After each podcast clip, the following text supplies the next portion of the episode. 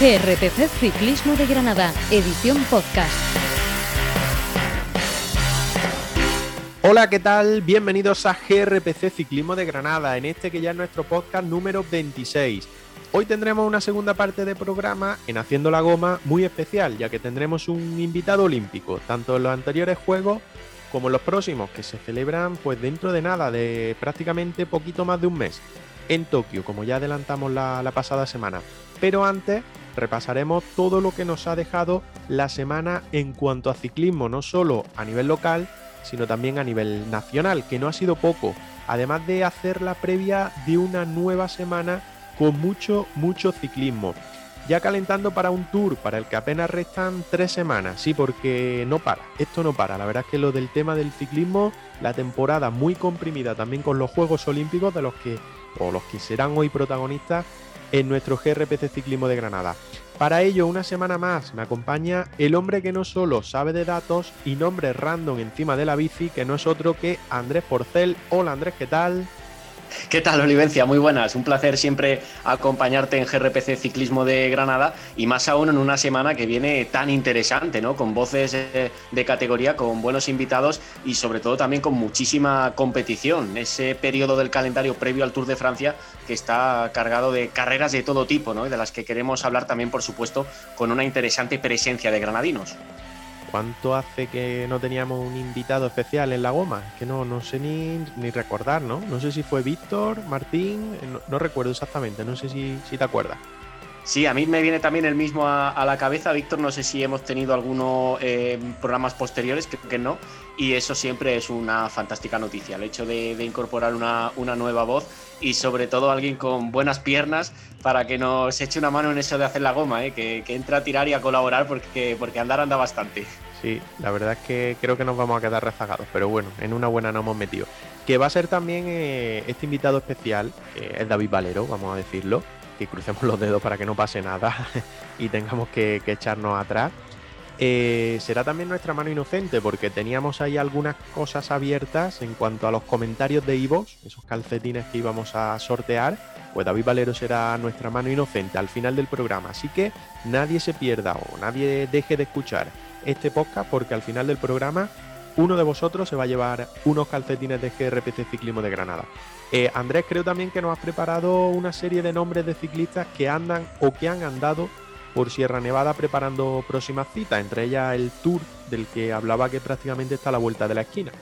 Exactamente, porque después de la preparación de ese bloque giro ¿no? por parte de muchos equipos, como por ejemplo Movistar, también Eolo Cometa, eh, ahora eh, vuelve la, presencia importante, densa, grande de equipos en Sierra Nevada, en altitud, en este caso pensando eh, principalmente en el, Tour de Francia, aunque hay de todo, luego lo comentaremos en más detalle porque hay objetivos variados y equipos de, muchas categorías.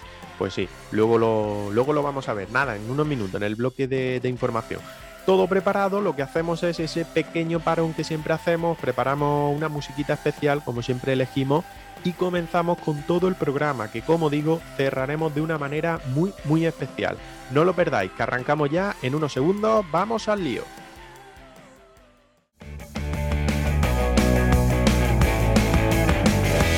Escúchanos en iVoox y Spotify. Síguenos en redes sociales. CRPC Ciclismo de Granada. En Instagram, Twitter y Facebook.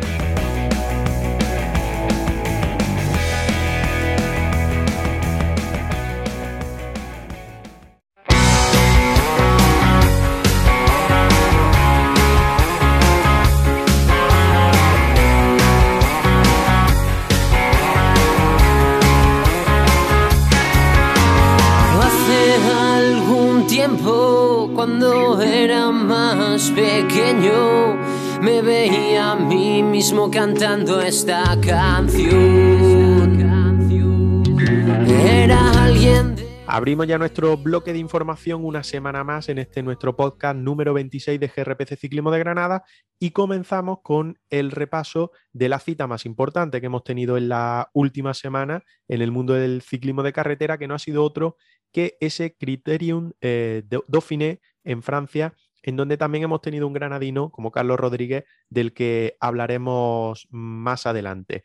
Rápidamente, pues repasamos esa clasificación general después de los ocho, de las ocho etapas que han conformado el Criterion Dauphiné, con la victoria final de Richie Port, de Lineo Grenadier, por delante de Lutsenko a 17 segundos del Astana y su compañero Geraint Thomas a 29 segundos, que han sido los tres ciclistas que han estado en el podio final. Cuarto ha sido eh, Wilco Kelderman del Bora Hasgrot a 33 segundos y un segundo por detrás del Bahrein Victorio Jack Hyde. Sexto, Miguel Ángel López del Movistar a 38 segundos, mismo tiempo que el primer español en la clasificación general que ha sido Johnny Zaguirre de El Astana. El top tempo lo han cerrado Ben O'Connor de la G2R a 47 segundos y David Godú, que ha estado bastante bien en, esta, en este criterio en Dauphiné, a 1.12. Décimo, eh, Theo Geohagen-Hart, ojo Andrés, que es que el nombre tiene lo suyo, que ha sido décimo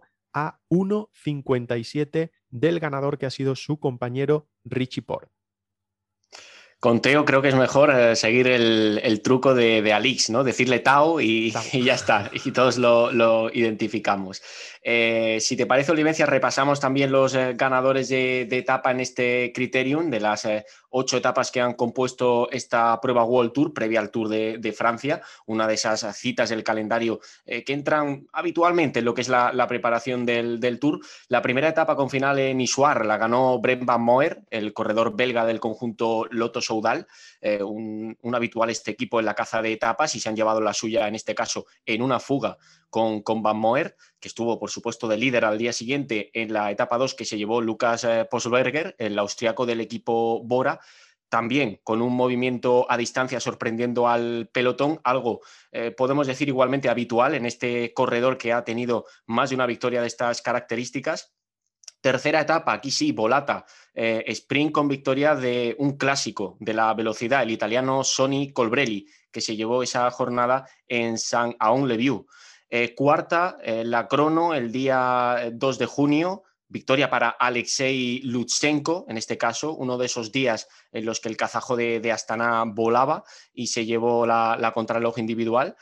quinta jornada, sorprende Geraint Thomas al grupo con un movimiento en una última curva de 180 grados en la que saltó el británico de, Ineos y ya neutralizó la volata, podemos decir, porque Colbrelli estuvo a punto de, arrancarle la victoria en el último milímetro de la, de la etapa, pero eh, fue Thomas el que cruzó por delante la, línea de meta.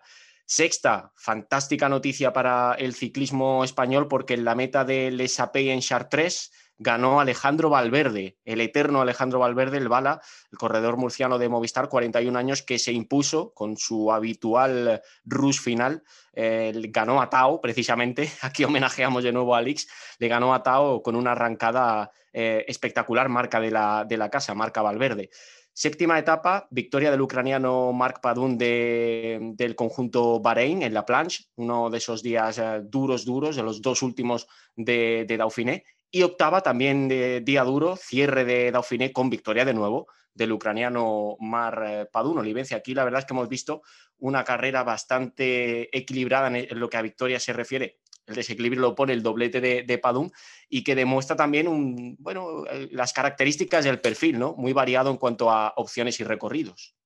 Sí, la verdad es que se ha visto una carrera bastante abierta en cuanto a ganadores de etapa pero no en cuanto a general, o, al menos en las últimas etapas como se esperaba, un control de, Ineos eh, grande. Eh, bien es cierto que cogieron solo en la penúltima etapa ese liderato con Richie Port, pero los tres que llevaban para intentar ganar de una u otra manera este criterio en Dauphiné, pues le ha salido bien, porque fíjate, hoy en la última jornada, eh, a domingo que estamos grabando, como es habitual, pues le han intentado mover el árbol un poco, le han intentado atacar por distintos lados, pero no lo han conseguido, no han conseguido derribar esa, columna fuerte que tiene, que tiene Ineo Grenadier para llevarse este tipo de carrera. Fíjate que en la retransmisión de televisión, en este caso de, Eurosport, hablaban de, de, que estaban llevando a Richie Por en el penúltimo puerto de esta última etapa el último ganador del Giro de Italia y un ganador del Tour de Francia. Y, es, que, es que es cierto, es que era imposible o prácticamente imposible que le intentaran contestar. Y suerte han tenido también de que Geraint Thomas pues, haya podido recuperar de esa caída que ha sufrido en el, eh, en el último descenso de, de, la jornada, el penúltimo puerto, y ha podido también defender a, a Richie Port, pero vamos, particularmente creo que tampoco necesitaba mucho más y que se podía haber defendido, defendido solo es salvaje. La verdad es que yo creo que lo decimos todas las semanas cuando analizamos, cuando hacemos previas a las carreras, pero es que los bloques que presenta Ineos Grenadier son, son tremendos, porque dices, vale, han traído este equipazo a Dauphiné, tendrán un equipo un poquito más humilde en Suiza, pero miras la alineación de Suiza y ves otro, otro conjunto formado por, por auténticos ganadores, ¿no? Hay con gente como Denis, como Carapaz, es impresionante. Y precisamente hablando de, de Ineos, vamos a hablar de nuestro corredor de Ineos, del granadino, del sexidano Carlos Rodríguez, que como destacábamos la pasada semana, eh, fue seleccionado para esta Dauphiné, ha estado en ese bloque de extraordinarios corredores acompañado por los mejores y ha tenido una muy buena presencia el joven ciclista granadino. Eh, si hablamos de su clasificación, ha quedado en el puesto 33 en la general, ha sido el sexto mejor joven, pero sobre todo, eh, Olivencia, lo que más podemos destacar de Carlos Rodríguez en este Dauphiné es que no ha desentonado para nada en la estrategia de trabajo duro del equipo. por ejemplo, en esta penúltima jornada, con, con final en la playa, ese final tan duro, estuvo hasta muy arriba cerca de sus líderes y sin duda Rodríguez está demostrando que, bueno, que tiene esa, eh, esa necesaria fuerza, por supuesto, para estar en el, en el Ineos y también el, carisma y la, bueno, el, ponerse a trabajar ¿no? para, para, el equipo sin ningún tipo de, de, inconveniente. Fíjate que repasando un poco su clasificación a lo largo de las ocho jornadas, es verdad que ha tenido unos puestos pues bastante discretos, pero lo que tú dices, que ha estado trabajando eh, mano a mano con, el mejor equipo o ha, estado, o ha formado parte de, del mejor equipo que en este caso ha sido Ineo y que a la postre pues se han llevado eh, la clasificación general. Su mejor resultado pues en esa crono de la cuarta jornada con final en, Roche, de, en Roche de la de Morier, donde firmó la vigésimo séptima mejor o el vigésimo séptimo mejor crono de esa contrarreloj individual y donde se le vio la verdad es que rendir a un buen nivel.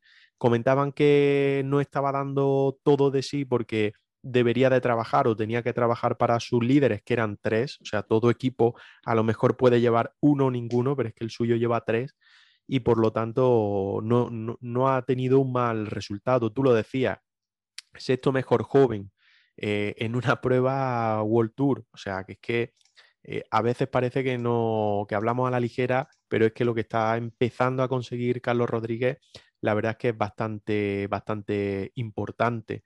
Em, es lo que digo, resultados, pues le va a costar conseguir, lógicamente, estando en el equipo en el que está, pero me quedo con una cosa. Mira, viendo, por ejemplo, que, he estado viendo estos días el reportaje de Movistar, este, este tan famoso que hay en, en Netflix, en la segunda temporada, eh, fíjate que hay ciclistas a los que cuando llegan a un equipo de esa calidad y de esa entidad, cuando están en una prueba importante, les tienen que enseñar prácticamente a ir dentro de un pelotón. Y en este caso, eh, cuando tú ves una carrera y ves alineo, es que van los 7, 8 ciclistas que forman el equipo siempre juntos y no hay manera de, que los veas separados en ningún momento o prácticamente en ningún momento, siempre en el primer tercio del pelotón y, ya te digo, es que es comparar una cosa y otra y, el salto que ha dado eh, en una temporada es, e, es espectacular, es que poca cosa más se puede decir. Tremendo, tremendo. Y sobre todo el, trabajar eh, continuamente, ya no solo evidentemente en las competiciones, sino en las concentraciones, en los entrenos con corredores de ese prestigio, de ese nivel. Eh, él nos lo comentaba cuando, cuando hablábamos con, con, Carlos en GRPC, que se aprende todos los días, ¿no? De, ciclistas teniendo ese tipo de, compañeros. Y esta disciplina que, él ha sabido, bueno, desarrollar en, en Ineos, seguro que va a ser muy, muy beneficiosa para su carrera a futuro, porque yo creo que casi todos confiamos en, que Carlos nos puede dar alegrías, pero ya el hecho de, verle competir en, en Dauphiné, con el que es sin duda el mejor equipo del mundo, es una fantástica noticia. Bueno, repartiremos, le daremos los puntos de ese trofeo regularidad 2021 4 eh, GRPC Ciclismo de Granada. Luego, como siempre, al comienzo de, de Haciendo la Goma, nuestro último espacio del programa, pero también vamos a destacar de este Criterium Dauphiné que hemos visto en esta última semana la victoria de Alejandro Valverde. Lógicamente, en esa sexta jornada, con final, como decía antes Andrés, el Le Sapin HR 3 de 167,2 kilómetros y en la que en ese largo sprint que lanzó el Ineos, donde se escapó Teo, eh, que prácticamente pues, veía que podía ganar la etapa, pero había ahí un hombre más maduro, Alejandro Valverde, que supo cuándo lanzar el ataque definitivo y levantarle la etapa prácticamente en los últimos 50 metros. ¿Cuántas veces hemos visto esa imagen de Valverde, eh? midiendo de forma fantástica la llegada, calculando la fuerza del rival que salta primero, eh, lanzando su, ataque, su rush característico y, e histórico, porque ya forma parte de la historia del ciclismo eh, ese, ese rush final de, Valverde, y luego echando esa miradita atrás, viendo que, abre, que abre espacio, ¿no? que abre unos metros y que, y que puede alzar los brazos tranquilamente. Lo de Valverde, no hay ya calificativos, no hay adjetivos suficientes para, para valorar lo que significa este ciclista para, el ciclismo español y para el ciclismo mundial, porque sin duda es, patrimonio de, este deporte a nivel, a nivel mundial. Luego también destacar de ese día el, buen trabajo de Movistar, porque ahí estuvo Miguel Ángel López añadiendo bastante dureza, preparando el que podía ser el movimiento de, Alejandro, ¿eh? cómo cambian las cosas en ese documental que tú mencionabas ya dejan ese atisbo, ¿no? Porque Miguel Ángel López eh, fue muy crítico en su día con, Movistar, en aquella famosa etapa de la vuelta en la que, en la que se mueven después de la caída de Rolly, de López y tal. Dijo esas palabras tan, tan agresivas contra Movistar y contra Valverde, al que también criticó mucho, y ahora, pues míralo, integrado en el bloque telefónico como uno más y ya querido por sus compañeros porque sabe hacer trabajo para, para los suyos cuando le toca y también está sabiendo hasta ahora liderar bien en las carreras que, ha, disputado. Eh, sin, sin, irme mucho de lo que era el tema que, estábamos hablando, la victoria de, Alejandro Valverde, otro, otra fantástica noticia para esta temporada 21, el hecho de que, de que Alejandro siga eh, dándonos eh, alegrías a los aficionados y victorias, a pesar ya de, bueno, de la cantidad de años que lleva en este deporte. Mira que mm, el tema Movistar que ahora está tan de moda otra vez con esa segunda temporada del documental de Netflix. Em, en esta Dauphiné, que era la primera gran cita en, la que iba a tener a los tres grandes, a Miguel Ángel López, a Enric Mas y a Alejandro Valverde, pues no, le ha ido demasiado mal. Eh, se han visto trabajar en equipo, se ha visto, la verdad es que un resultado o una combinación bastante interesante, pero han vuelto a faltar piernas, la verdad. Eh, eso no hay que negarlo. Se han ido con una victoria, la de Alejandro Valverde en esa sexta etapa, pero sin embargo, pues se han quedado con un sexto puesto de Miguel Ángel López a 38 segundos del ganador, que ha sido Richie Por, pero en Ritma ha vuelto a dejar un regusto un poco amargo, de no tener, parece, suficiente fuerza o suficientes piernas todavía cuando estamos ya prácticamente a tres semanas de, de que arranque ese Tour de Francia. Ha perdido 2.08 en la general, en esta última etapa eh, ha estado bastante desaparecido, en el último puerto casi casi ha desconectado totalmente y la verdad que un poco preocupante en ese apartado, pero ilusionante en el caso de Miguel Ángel López. Efectivamente, y casi podemos decir que ahora mismo es de cara al Tour, es el, puede ser el líder más claro ¿no? de, Movistar. Miguel Ángel López, me refiero, el, colombiano, porque eh, llega en un buen estado de forma, o eso ha demostrado al menos en, Vuelta a Andalucía, donde se impone con, bastante superioridad, también la participación no era eh, estelar, y hace un muy buen Dauphiné aquí sí, con una participación más elevada, una carrera World Tour, con un Ineos eh, dominador, un, buen Sepkus, con un Jumbo Visma en buenas condiciones, entonces ahí sí que es cierto que Movistar quizá ha encontrado de nuevo un, líder, no vamos a decir de primerísima línea, pero que sí puede darle alegrías, ataques eh, a distancia, le puede ayudar a mover la carrera de una manera más eh, ambiciosa y entretenida. Algo que hasta ahora no hemos visto, como tú decías, como bien decías, con Enric Mas, ¿no? Un ciclista que al que le ha faltado ese, esa chispa, el tener varios buenos días consecutivos en los que abrir hueco, en los que meterse, meter un buen palo en la general en las, eh, en las carreras de, tres semanas que ha disputado. Y eso, pues claro, hasta ahora le ha, le ha llevado a no, a no alcanzar con Movistar el podio de ninguna gran vuelta fuera de lo que es Tour de Suiza, que ahora hablaremos un poquito de, él, que ha comenzado hoy domingo y que estará toda la, nueva semana, siempre se habla de que este criterio de Dauphiné es la gran previa del Tour de Francia. Quedan menos de tres semanas para que arranque el 26 de junio el Tour. Aquí hemos visto algunos, no todos, de los ciclistas que van a estar en el inicio de, de la gran prueba francesa. Y por repasar un poco, creo que ha habido eh, buena nota para algunos y bastante mala o decepcionante para otros. Entre los decepcionantes, para mí, el primero, Enric Mas, pero lo ha habido más grave, como el caso de Nairo Quintana, que ha estado totalmente desaparecido, ha acabado en el puesto 18 u otros que deben de ayudar a grandes favoritos, como el caso de Seb Hughes, el norteamericano, que ha sido vigésimo tercero, que ha intentado algún ataque eh, en algún día esporádico, pero no se le ha visto, creo, en buena forma. O bueno, pues eh, no sé quién destacar más, no sé quién puedes ver tú más que esperabas más y no ha tenido ese rendimiento que esperabas, por empezar por esos bluff, como yo siempre digo. Pues sí, fíjate, te doy un nombre, Guillaume Martin, el francés del equipo Cofidis, que ha estado en el puesto 20 a 6 minutos 54 de, de Richie Port, del ganador de, de Dauphiné. Guillaume Martin es un corredor eh, bueno, que a Cofidis le, aportaba esa tranquilidad de que, es un ciclista que, se le da bien la general, que clasifica bien, que suele ir bien colocado con los favoritos en las etapas más duras. Luego, además, tiene ese punto de, explosividad que le puede permitir eh, imponerse en parciales, ganar etapas de, de montaña. Pero en esta Dauphiné no hemos visto ni una cosa ni la otra del, filósofo de Cofidis. Y eso, pues claro, le ha llevado a, quedarse lejos de, la general en el puesto 20 y a tampoco aportar algo que Cofidis siempre necesita, que son victorias parciales, porque es un equipo World Tour, pero al que le cuesta ganar.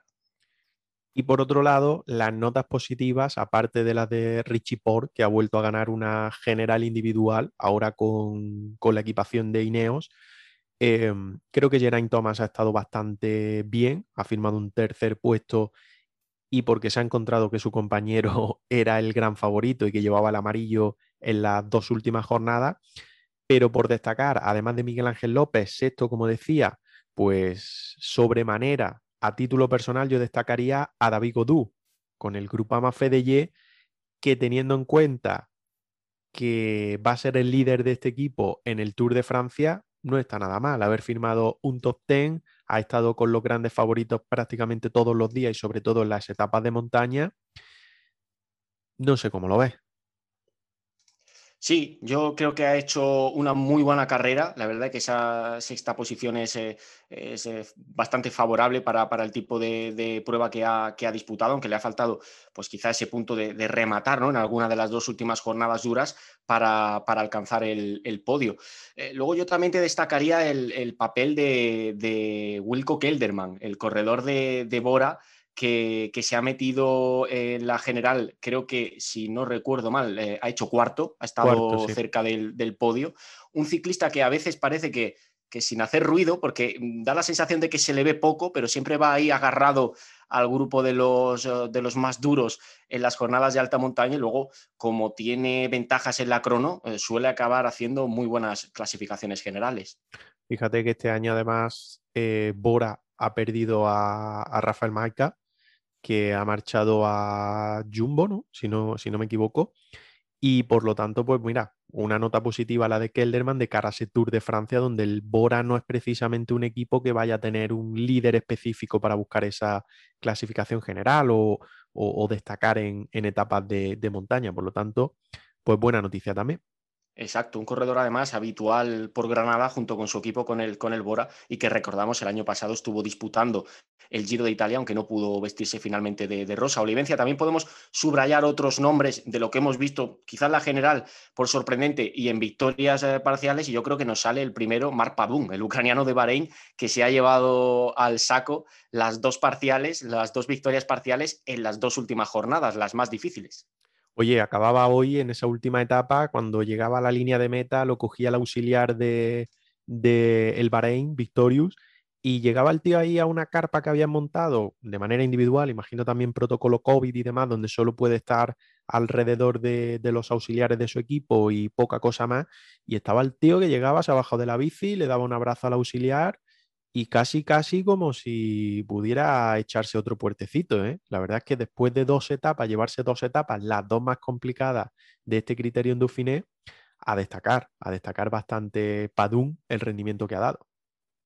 Sí, sin ninguna duda, sin ninguna duda. Dos grandes eh, etapas, dos victorias de, prestigio para, su equipo y además eh, saltando, atacando a, corredores importantes. Fíjate, yo, yo en este capítulo Mencionaría también a, dos eh, ciclistas del, conjunto AG2R, porque Ben O'Connor ha estado bien clasificado en la, general y le hemos visto en carrera eh, competir muy bien. Eh, ha hecho decimotercero en la, en la general, pero todavía mejor incluso en la clasificación definitiva el francés Aurelien Paret Peintré, ¿no? este, este corredor con un nombre tan, con un apellido tan, tan particular, ciclista de 25 años de, AG2R Citroën que, que ha hecho decimo primero y también ha marcado, se ha marcado una muy buena Dauphiné.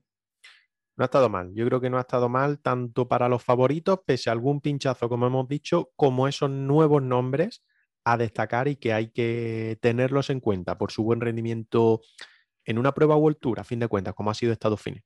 Exacto. Aquí la pregunta un poco es si, a falta de eslovenos, eh, de, de, Roglic y de, y Pogachar, eh, podemos decir que la Dauphiné ha decepcionado un poco, ¿no? No sé tú cómo lo ves.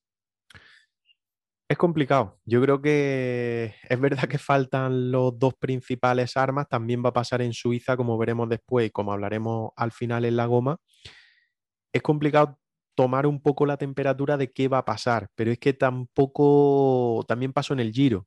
Eh, ¿Qué iba a pasar? Pues veíamos como Pello llegaba súper bien, como Jade llegaba súper bien y como en el Giro, sin embargo, ni uno ni otro han rendido al nivel que lo habían hecho semanas antes. Por lo tanto, pues no sé, igual algunos juegan un poco al burlón, al juego de cartas, o realmente no están bien y en unas semanas pueden mejorar. Tampoco lo sé. Yo creo que los dos marcianos, los dos eslovenos, eh, no han querido ir ni a una prueba ni a otra. Es arriesgado porque no van a correr prácticamente nada semanas antes del Tour de Francia, lo cual no sabe uno cómo pueden responder, pero sí es verdad que, que no estén aquí puede ser un poco engañoso, de que alguien crea que puede estar mejor de lo que está y cuando lleguen los dos extraterrestres en el tour, definitivamente se den cuenta que, juegan en otra liga como pienso que juegan.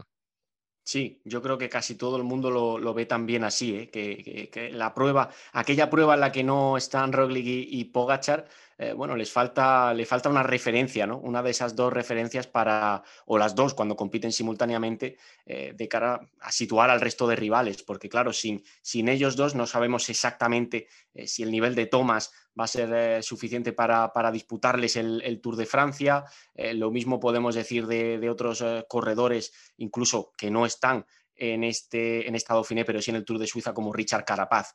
Eh, así que esa es la ventaja que tiene el Tour, que ahí sí van a estar todos, ¿no? Y hablaremos largo y tendido de la competición francesa cuando comience, pero eh, todo apunta a que podemos disfrutar de un buen espectáculo. Ojalá, porque luego siempre mm, ha habido jornadas en el Tour en las que llegamos con mucha expectativa por el tipo de, participación y hay algún que otro bluff, algún que otro eh, pinchazo, y no me refiero técnicamente a, que se pinche la rueda, sino a que el espectáculo se queda algo neutralizado. Ojalá no sea el caso esta, este año. El Tour es especialista en eso, la verdad es que sí.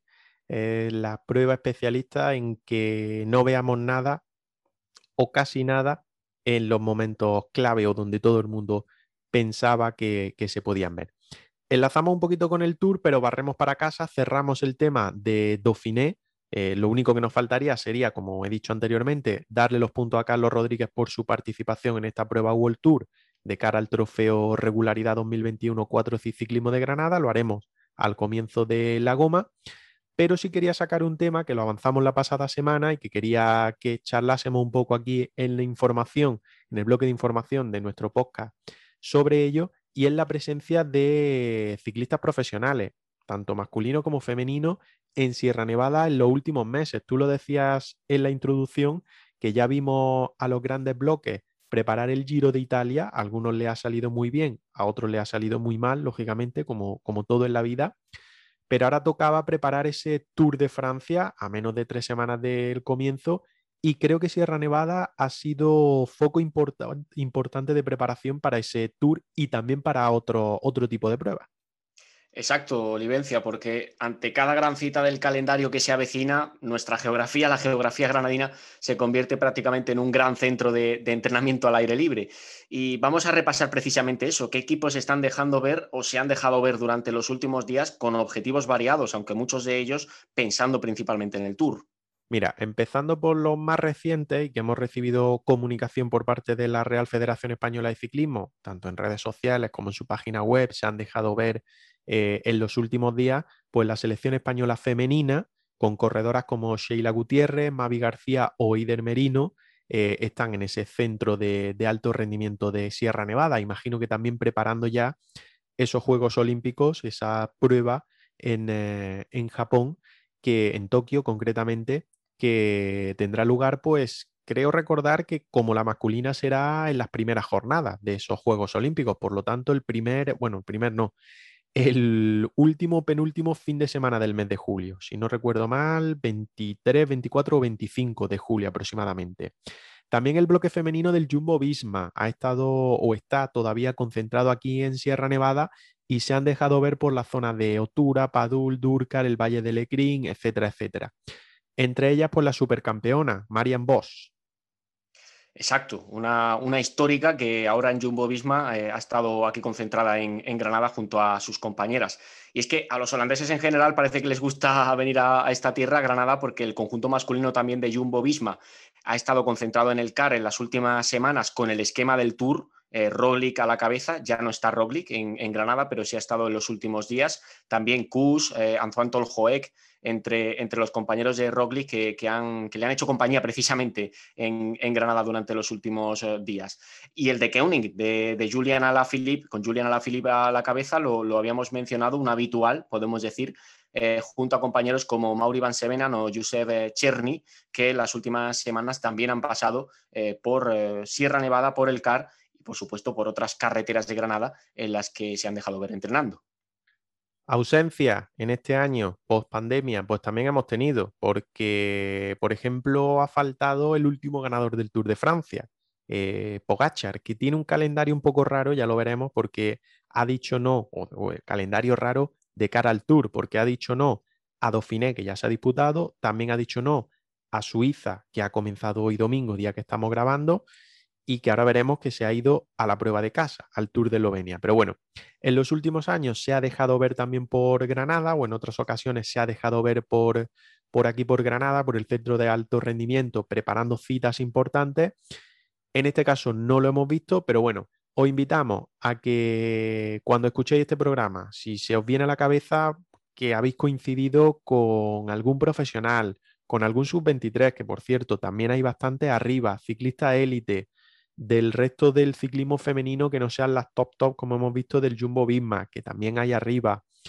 Cualquier ciclista que hayáis coincidido con él, que hayáis podido echar un rato de pedales, porque siempre, la verdad es que son agradables y nunca dicen no ni te miran con, mala cara, siempre que, se respeten, pues dejarlo ahí, dejarlo en un comentario en iVoox, que os leemos como siempre en el siguiente programa y así conocemos un poco más ciclistas que hayan estado por aquí por Granada.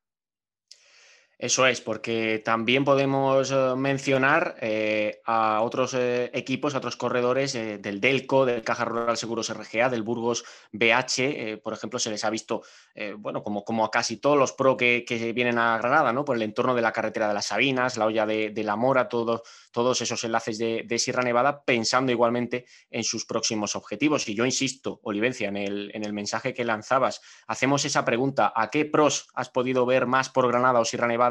Entrenando? Esa pregunta os la hacemos a vosotros, a los oyentes. Dejadnos vuestros comentarios en iVoox y por supuesto os leeremos la, próxima semana ya en el podcast 27, porque esto siempre nos interesa. Es esa ventaja que tenemos en nuestra provincia, que se convierte en un centro de entrenamiento de las y los mejores del mundo y eso pues eh, lo agradece cualquier, cualquier globero como, como nosotros cuando salimos los fines de semana y podemos cruzarnos con, con grandes figuras del ciclismo. Totalmente. Cambiamos de tema porque también ha habido competición porque la selección española sub-23 que lidera Miquel Zavala pues eh, ha estado corriendo las dos primeras pruebas de la Copa de las Naciones sub-23, Andrés. Eso es, ahí ha habido también una, bueno, un interesante apunte que hacemos en materia de selección española sub-23. Carrera de la Paz en República eh, Checa, con John Barrenechea tercero en la primera etapa, destacados, eh, subrayamos nombres, Raúl García Pierna, Oyer Lazcano o Pelayo Sánchez, y también está el gaditano Sergio García, corredor, en este caso de Leolo Cometa. Y antes, el último fin de semana de mayo, la selección sub-23 de Zabala también estuvo en Polonia corriendo las dos etapas de la Orleans Nation Grand Prix, correspondientes también, como decíamos, a esa Copa de las Naciones sub-23 y que recuerdo, Andrés, que el propio Miquel Zavala también nos dijo que, este tipo de pruebas eran importantes para los chavales, sobre todo para su formación, porque, bueno, leyendo nombres, por ejemplo, Raúl García Pierna, que está en el Ken Pharma, ya es profesional, eh, en un equipo continental profesional. Oyer Lascano creo que está en el Caja Rural, si no, si no recuerdo mal, igual que, que John Barrenechea y que Sergio García de Leolo Cometa. Pero este tipo de pruebas que salen al extranjero, donde compiten con los mejores ciclistas sub-23 del panorama internacional, creo que curten bastante y nos comentaba precisamente eso Miquel Zavala en la entrevista. Exacto, sí es verdad que fue uno de los puntos que a los que más contenido le dio, ¿no? En, esa, en esas preguntas que le, que le hacíamos acerca del trabajo con la selección española sub-23. Y hablando de sub-23, también el Giro, que está en marcha, el Giro sub-23, que tan buenos recuerdos nos trae, sobre todo por Alejandro Ropero, ahora mismo se está disputando con el liderato, estaba líder eh, Juan Ayuso, eh, además ganó en la segunda jornada, pero eh, a fecha de grabación se ha disputado la etapa número 4, la contrarreloj eh, individual con final en Guastala. Y la se ha puesto, efectivamente, se ha puesto líder el británico Ben Turner del equipo Trinity y él, el propio Ayuso, ha explicado su crono así en Twitter. Ha dicho, no ha sido mi día de suerte hoy, kilómetro 1 se me ha bajado la tija del sillín hasta abajo y he hecho toda la crono como si llevara una bici de cuatro tallas menos, pierdo la maglia rosa por 16 segundos, aunque aún quedan seis etapas y toda la montaña por delante. Esto solo acaba de comenzar. El mensaje de Juan Ayuso después de perder el liderato en la crono. Eh, ahí vemos que ha tenido eh, bastantes problemas, pero por supuesto confía en sus posibilidades aún. Sí, estoy viendo la clasificación de esa crono individual que ha terminado en Guastala de 25,4 kilómetros. Ha sido octavo, a 33 segundos de Filippo Baroncini del eh, Team Colpack, es decir, compañero suyo de equipo, que ha sido el que, el que se ha llevado esa contrarreloj individual, y Ben Turner, el británico del Trinity Racing, que se ha vestido con el rosa, se ha dejado solo cuatro segundos con respecto a Baroncini. Y Juan Ayuso, no sé si lo he dicho, se ha dejado 33 segundos y por lo tanto pues ha cedido ese, ese liderato. Yo creo que conociendo un poco a Ayuso, que, que es de temperamento alto, por decirlo así finamente, le va a picar más todavía. Y como él decía en su mensaje en redes, además es que queda lo peor. Quedan todas las jornadas de, montaña que son bastante, porque fíjate, etapa 5, etapa 6, etapa 7 y etapa 8 no terminan en alto, pero tienen importantes puertos de montaña. Etapa 9 termina en Nevegal, en alto, un puerto bastante importante. Y por último, la etapa 10, que es el 6, el, perdón, el 12, el viernes de la semana que viene, o el, el sábado de la semana que viene, eh, son 162 kilómetros con 7, pero son totalmente llanos. Hay unas cotitas pequeñas y por lo tanto yo creo que será una jornada de, control. Vamos, que viene mucha guerra en ese Giro Sub-23. Que nos acordamos de la última edición, que Ropero tuvo mucho protagonismo, por suerte, y de momento Juan Ayuso solo ha conseguido igualar a Ropero, ¿eh? es decir, ganar una etapa y vestir de rosa unos días. Así es, y la puede liar seguro con todo lo que queda, con lo que has escrito que queda de, Giro. Por cierto, ganó su etapa eh, Ayuso en este Giro Sub-23 el mismo día que Valverde levantaba los brazos en Dauphiné. Eh, presente historia, podemos decir, por el caso de Valverde y futuro por, por Juan Ayuso. Y luego ya por, un matiz más, por, por destacar también en, lo que va de, Giro Sub-23, recordamos todo lo que queda por delante, pero en lo que va de Giro, en la clasificación tenemos a otro español bien situado, a Fernando III del Cometa, que está decimos segundo, el corredor del, Cometa, del, del conjunto de desarrollo del bloque de Cometa. Buena promesa también. Eh, pasamos a las previas de la semana. Ya hemos dado un repaso creo que bastante amplio y extenso a todo lo que, lo que ha pasado y nos vamos a las previas porque, por ejemplo, ya ha comenzado, previa entre comillas, porque ya ha comenzado en el día de hoy el Tour de Suiza del 6 al 13 de junio, prueba World Tour, ya hablábamos desde la pasada semana que los grandes favoritos al Tour de Francia se habían repartido entre Dauphiné y Suiza, pues la segunda prueba ya está en marcha ya hicimos la previa la pasada semana, destacamos los nombres de Alaphilippe, de Carapaz, de Adam Jay, de Chávez, de Pitcott, de Vanderpool también que está por allí. Y bueno, Eh, primera etapa, una crono de 10 kilómetros que se ha llevado Stefan Kuhn, que sorpresa, uno de los grandes favoritos en esto de las contrarreloj, y en las que a destacar, por ejemplo, pues otro suizo, Stefan Biseger, ha sido segundo, Matías Cataneo ha sido tercero, Tom Scully ha sido cuarto, Julián Alaphilippe ha sido quinto, por lo tanto uno de los favoritos está bien colocado.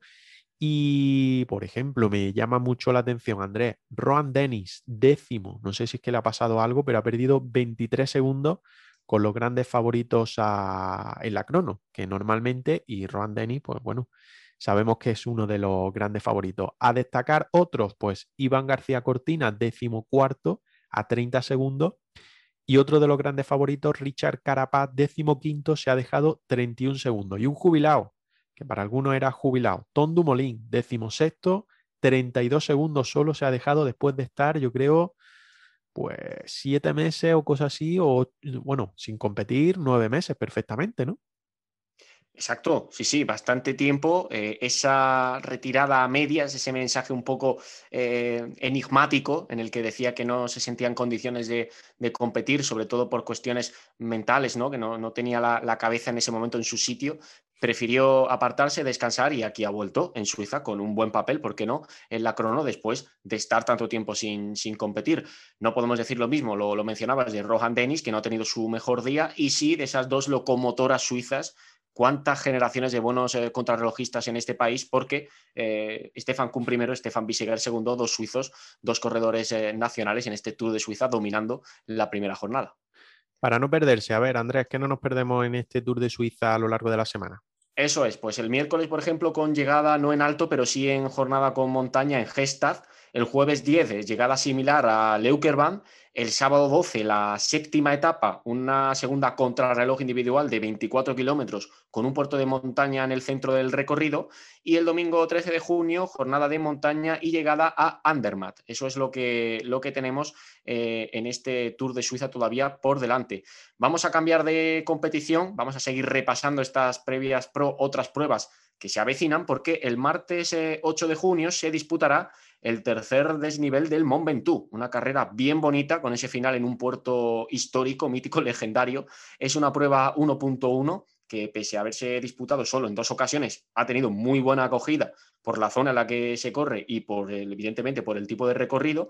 En sus dos anteriores ediciones se impusieron Jesús Herrada con los colores de Cofidis y Blasov, el corredor de ruso de la Astana, en su tercera edición participarán ciclistas escaladores de mucho nivel como Giulio Chicone, también va a estar Enric Mas, Miguel Ángel López, compañero de, Mas en el Movistar, José Manuel Díaz Gallego, al que le deseamos la mejor de las suertes, al jienense del equipo Delco, además de los equipos eh, españoles, el Movistar, por supuesto, Euskaltel, Ken Pharma, Burgos BH y el Caja Rural, quien, ojo, tiene en su 7 a Álvaro Cuadros. Así que si nada cambia antes del, día de la disputa de la prueba, si nada cambia en la lista oficial, el ciclista de la Zubia va a disputar esta preciosa subida, este tercer desnivel al Momentum.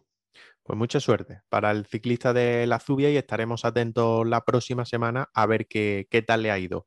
Seguimos. Miércoles comenzará el Tour de Eslovenia. Decir, podéis decir, ¿por qué destacáis esto? Pues ahora lo veréis. Prueba 2.pro que arrancará, como digo, el miércoles 9 y llegará al domingo 13. Eslovenia es que está de moda. Cinco etapas con dos llegadas en alto, jueves y sábado, pero que en líneas generales pues serán jornadas rompepiernas durante esos eh, eh, pues cinco días. Día grande el sábado con la llegada Nova Gorica con una ascensión a un puerto de primera categoría muy corto, si es verdad, de 2,4 kilómetros, pero con rampas de hasta el 16% de dureza. Antes deberán ascender otros cuatro puertos de segunda y de tercera categoría. Y el nombre principal, y aquí está la explicación a por qué hablamos de esta carrera, Tadeo Pogachar, quien correrá su última prueba antes del Tour de Francia, el ganador de la última edición del Tour de Francia, el número uno. Junto a él, Blasov, tras acabar el Giro en cuarta posición con Astana, y bueno, pocos nombres más destacados. Sí tenemos ahí buena participación española, Gorka Izaguirre con Astana, también Javi Romo, el, joven ciclista del conjunto kazajo, o los equipos españoles, el Caja Rural Seguros RGA, Euskaltel y el Kerf Pharma, que seguro van a dar bastante combatividad a la prueba eslovena. Eh, del 9 al 13 también cambiamos de prueba, se disputará en Bélgica el Tour de Valois, de Balonia, 2.pro igualmente, y la ruta de Occitania 2.1 en Francia del 10 al 13. En la carrera francesa, en esta última, estará Movistar con Alejandro Valverde. Ojalá nos deje algún otro triunfo. Eh, también van a estar, van a tomar la salida Kerr Pharma, Euskaltel, Burgos BH y el Caja Rural, por lo que habrá opciones de ver a ciclistas granadinos en liza. Eso sí, todavía esperamos esa Star List, esa lista definitiva de participantes.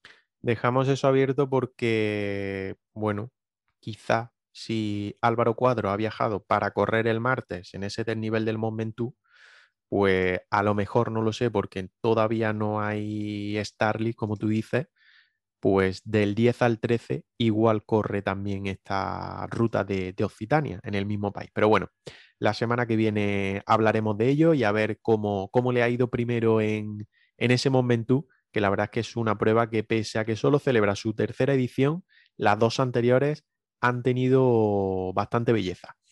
Antes de cerrar el bloque de información tenemos que recordar distintos aspectos. El primero, que los andaluces de ruta máster eh, no se han podido disputar este último fin de semana, se deberían de haber disputado el 6 de junio en Lora del Río, en Sevilla, pero fueron aplazados al 12 de septiembre. ¿Por qué? Pues debido a la alta incidencia por COVID que se registró en las últimas semanas en la localidad sevillana, que de hecho ha estado cerrada perimetralmente. Por lo tanto, hay que anotar que el 12 de septiembre se correrán esos andaluces de ruta solo en categoría máster. ¿Por qué, Andrea? A ver, ¿por qué solo en máster?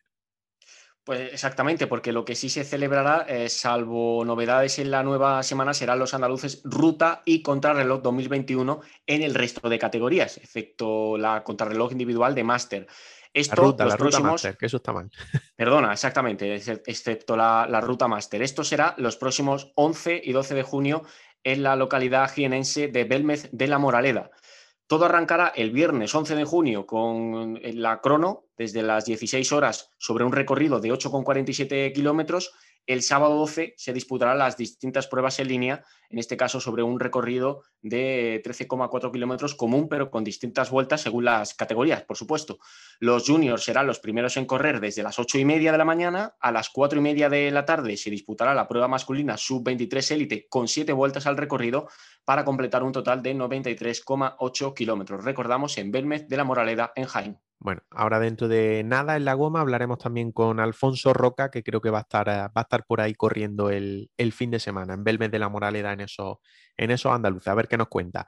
Para cerrar, ya cerramos de verdad este bloque de información, un poquito de, de bombo propio, que siempre nos gusta a nosotros, porque tenéis nada, las últimas horas, se cierra el lunes por la noche a las 23.59, la última, el último pedido de ropa de verano de la marca que siempre nos echa una mano, que es Kiosport Wear, y con ese diseño chulo, chulo para el verano, esos dos modelos, Azteca y Daikiri, que han diseñado o que ha diseñado Libertad Creativa. Por lo tanto, estáis todavía, si estáis escuchando este podcast en la noche del domingo o a lo largo del lunes, estáis todavía a tiempo de entrar en la tienda online de Wear y hacer vuestra reserva para esa ropa, para lucir en verano esa ropa de ciclismo cómoda, chula y sobre todo muy bien de precio porque desde 40 euros tenéis los mayos sueltos, 74 la equipación completa y si queréis todo, el mayor, los dos mayot y el culot, 110 euros. Por lo tanto, última oportunidad, Andrés, para hacerse con, con la ropa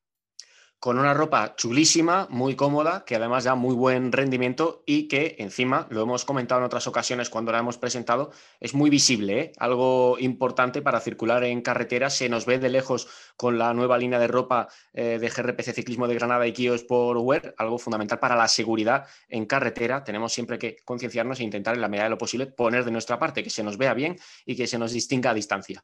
Venga, pues cerramos ahora sí, bloque de información extenso. Hemos hablado de granadinos, hemos hablado de ciclismo nacional, hemos hablado de ciclismo internacional, hemos hecho la previa de la semana, hemos hablado de los andaluces, tenemos de todo. Parecemos un poco el camarero dando la, carta del bar. Que hacemos ahora un parón y que volvemos ya con, nuestro, eh, con nuestra goma, con lo que más nos gusta y donde mejor lo pasamos. Y ojo, porque tenemos, como ya hemos dicho, un invitado especial, un olímpico, no es cualquiera, al que vamos a freír un poco de preguntas, preguntas también chulas y graciosas, y algunas que nos habéis dejado en las redes sociales en la última hora para que David Valero conteste. Algunas técnicas ¿eh? que yo ahí me pierdo. Bueno, volvemos ahora mismo, le lanzamos el zoom y nos ponemos ya a grabar la última parte con la goma. Venga, volvemos ahora.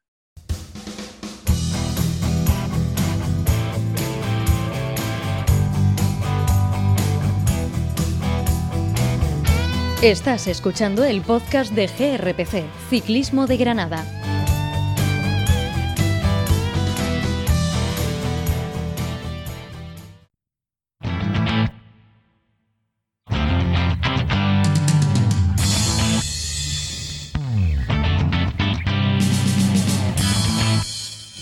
En GRPC Ciclismo de Granada hacemos la goma.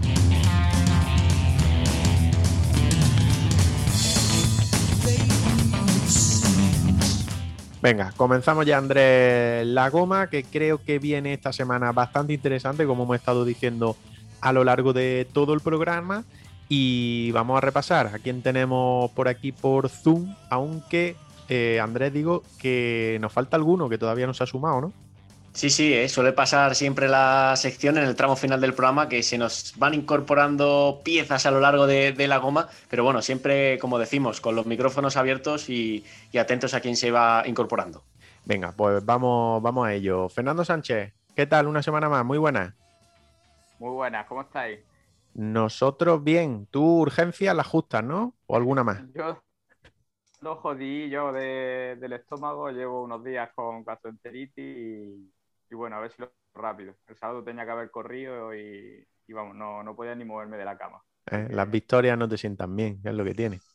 las celebraciones, eso las, las celebraciones. Cuántas fiestas, el dinero, todo eso, ya sabéis. Claro, claro, no, no, te cae bien. No, te cae bien. Bueno, a recuperar poco a poco, a recuperar poco a poco. Eh, tenemos por ahí también a nuestro Roca. Alfonso, ¿qué tal? Muy buena, una semana más. Pues nada, he llegado justo con el tiempo de, ¿no? Fuera de control, madre mía. ¿La colada bien o no? La colada bien, la colada bien, ya tendida y todo para que se seque para salir mañana. Eh, os recuerdo que ya está la nueva tarifa de la luz y que los fines de semana hay que aprovecharlo, ¿eh? que si no, toca pagar más. ¿eh? Ya veo que Roca se la ha apuntado bien y la ha puesto en práctica. Hombre, qué menos, que si no después mis padres me regañan. Claro que sí. Bueno, y la tercera pieza que tenemos esta semana y como invitado especial, pues no es otro que nuestro olímpico, uno de los olímpicos granadinos que hay, pero nuestro olímpico encima de la bici, que es David Valero. Hola David, ¿qué tal? Muy buenas. Buenas tardes. Bueno, bien por aquí, echando un rato con vosotros. La verdad que, que un placer volver a unirme al programa. Y la última vez que, que hablamos, me acuerdo que me dijiste, cuando cuando te den la, si consigue la plaza para la Olimpiada, hablaremos para eh, aquí en la goma y bueno, aquí estamos otra vez con vosotros. Pues sí, que eso es buena señal. Ha cumplido, ha cumplido. Bueno, lo primero, lógicamente, enhorabuena por esa convocatoria para los Juegos Olímpicos de Tokio. Sí, muchísimas gracias. La verdad que, bueno, llevamos ya el año pasado con, el tema del COVID, intentamos que está entrado mejor en el inicio de temporada eh, más o menos fue bien, pero bueno, como nos paralizaron, así que a descansar. Y este año el inicio ha sido muy bueno, el inicio de temporada, eh, las dos Copas del Mundo, mundo se decidía, la primera no salió como yo esperaba, un 28, y luego la segunda un 2.15, y la verdad que contento y, y, contento con el resultado y con el rendimiento que, estamos demostrando y sobre todo que creo que aún tenemos un poco de margen de mejora de cara a Tokio.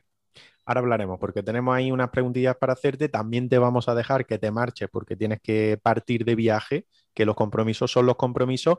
Pero antes de nada, eh, Andrés, que llevamos bastantes programas sin hacerlo, lo hablábamos antes, tenemos una cosa por ahí que se llama el decálogo de hacer la goma, que vamos a repasarlo para que David Valero también lo tenga en cuenta en este rato que va a echar con nosotros.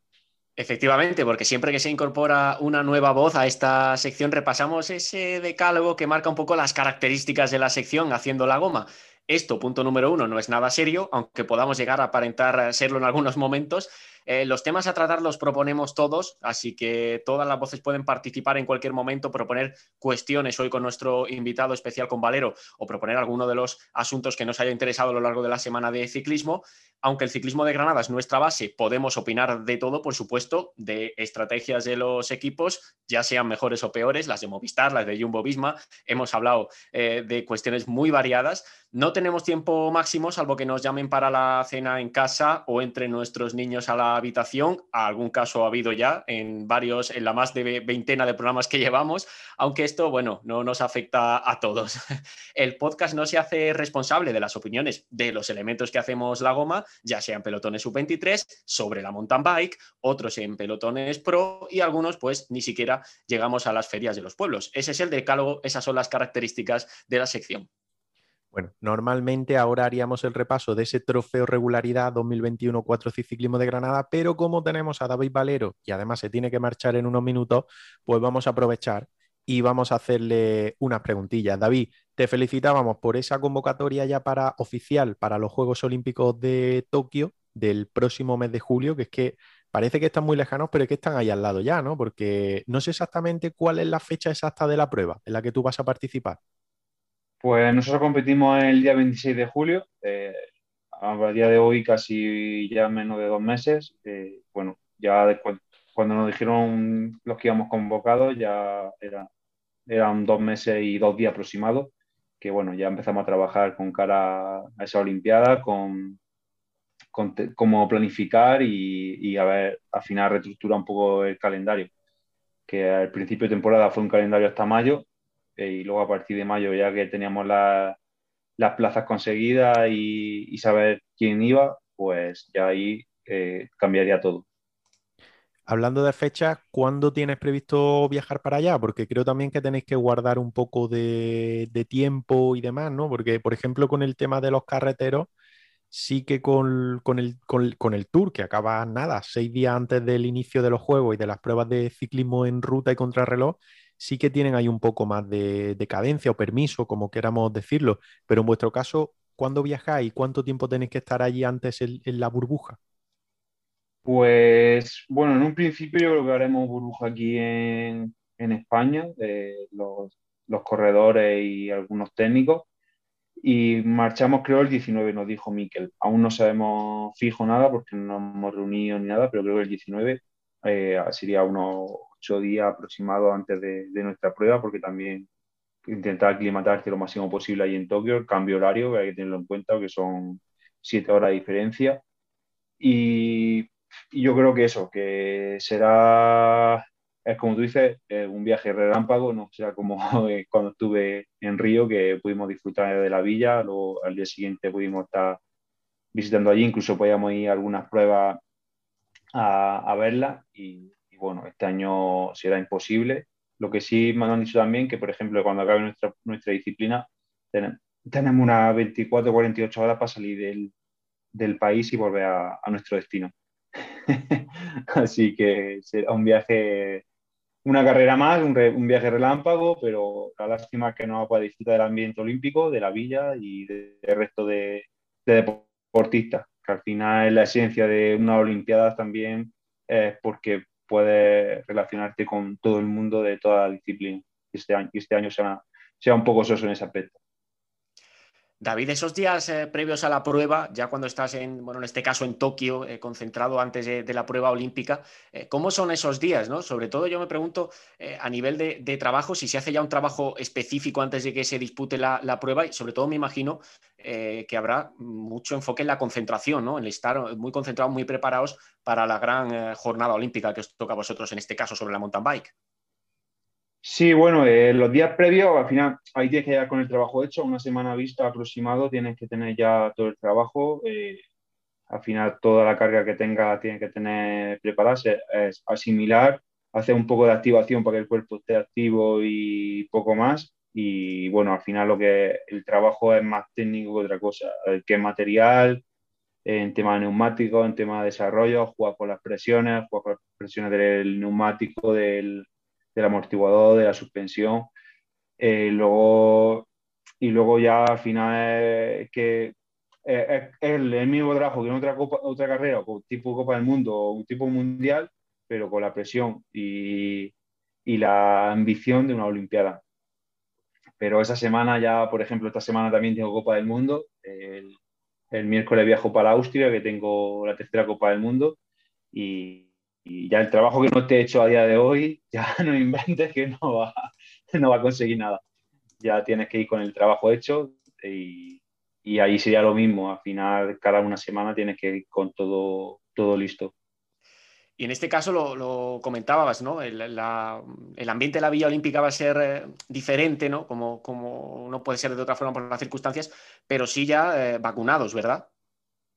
Sí, bueno, a nosotros, por ejemplo, en España ya nos han puesto casi todas las letras la primera dosis. Yo, por ejemplo, me pusieron el miércoles pasado y... No, el miércoles pasado no, el anterior. Y a la, semana que viene tengo la siguiente, la segunda dosis, o sea, que estaríamos vacunados, tendríamos anticuerpos pero bueno, a ver ahora ver cómo nos, cómo nos afecta y si va habiendo casos o no habiendo casos. Pero bueno, a menos, en un principio, pues ya tenemos una tranquilidad y, yo creo que para el país también, como es Tokio, eh, le da una tranquilidad que, que todos los atletas que entren van, van con un control sanitario. Fernando Roca, adelante, tenéis aquí para preguntar a David. Bueno, David, yo te voy a preguntar, que imagino que, sí, porque creo que me lo has dicho. El, circuito de ahí de Tokio ya lo conoces, ¿no? Sí, en, 2019, normalmente todo, todo, todo el año, cuando acaba la temporada, antes de una cita olímpica, eh, hacen una carrera que es reconocer el circuito, hacen una toma de contacto, es como una previa, digamos, para ver cómo sería la, carrera y, hacen es todo igual, igual que la Olimpiada, que la prueba de la Olimpiada, el, eh, donde se celebra, los, los bosses, todo igual, circuito igual. Y en 2019, en octubre, estuvimos en Tokio reconociéndolo. Eh, estuvimos con estos cinco corredores de la selección y el seleccionador y, y la chica, y Rocío. O sea que en principio ese circuito que viste no, deben de modificarlo, ¿no? ¿O alguna vez lo han modificado? Eh, alguna vez han podido modificar alguna cosa porque al final es un test y bueno, algunos corredores pues te puedes quejar, puedes ver algunos alicientes que, que, no sean positivos para ir a la carrera, porque al final también tienes que tener en cuenta de que es una carrera tan importante no puede haber ni contratiempo de que de que en una zona no se pueda bajar o que algo no se pueda hacer o que llueva y haya un barrizar que haya todo el mundo andando. Al final eso quedaría fatal en, un evento como una Olimpiada. Y, pero bueno, eh, casi siempre son los mismos circuitos, eh, se mantiene y, no hay ninguna modificación. Bueno, a mí me gustaría preguntar que nos cuente un poco sobre el pasado año, que, que tan raro fue para todos para, una, para un ciclista como tú que afronta el año, un año olímpico con vista a correr esa prueba, pasa todo lo que pasó, ¿cómo lo afrontaste, tanto física como psicológicamente? ¿Cómo llevaste esos meses en los que se suspenden los Juegos Olímpicos, la plaza, tal? ¿Cómo, ¿Cómo te afectó? Pues la verdad que al principio muy mal. La primera semana, semana y media, muy mal, muy mal, pero más mal porque soy una persona que no paro en mi casa lo justo. últimamente vengo a mi casa 12 horas y me voy y lo pasé muy mal de estar encerrado, de estar activo, viajando, entrenando fuera y todo, lo pasé un poco mal. Y luego veía, claro, hasta que no se, hicieron, se hizo público que suspendían la Olimpiada, veía que, que, el resto de países había países que, que podían salir, estar entrenando. Había gente que estaba corriendo incluso en América, eh, europeos corriendo en, en prueba en América consiguiendo puntos y nosotros no podíamos hacer nada, solo estar en casa y en el rodillo. Y esa primera semana fue bastante mal. Luego ya conforme fueron pasando los días, eh, fueron dando un poco de... Pues ya a nivel mundial se paralizó todo y, y ahí sí, y ya me quedé más tranquilo, desconecté el chip y dije, mira, pues haga por, por donde sea todo y, ya está. David, podemos decir también que Tokio, los Juegos Olímpicos de Tokio pasan por, eh, Sierra Nevada, en el sentido de, eh, ¿ha habido ya trabajo eh, en altitud en Sierra Nevada con el objetivo Juegos Olímpicos o todavía tienes previsto algún paso más por, altitud antes de, viajar? Sí, ya he estado un mes y medio para clasificatorio ahí la sierra. Al final en mi, centro de concentración donde estoy, donde estoy tranquilo y intento evadirme un poco de todo para estar en la máxima concentración. Ahora bajé, estuve tres semanitas entre carreras, descansar un poco y todo eso, y ahora me he vuelto a subir, llevo 15 días, dos semanas. Eh, la siguiente, esta Copa del Mundo la semana que viene en Austria, así que son, son 1.100, 1.200 metros de nivel y de nivel de, altitud. Y bueno, estaremos, estaré allí, más luego cuando vuelva otras dos semanas. O sea que ahora me saldrá casi otro mes y medio aproximado en altitud y ya, ya bajaré para buscar el, el estado de forma para Tokio.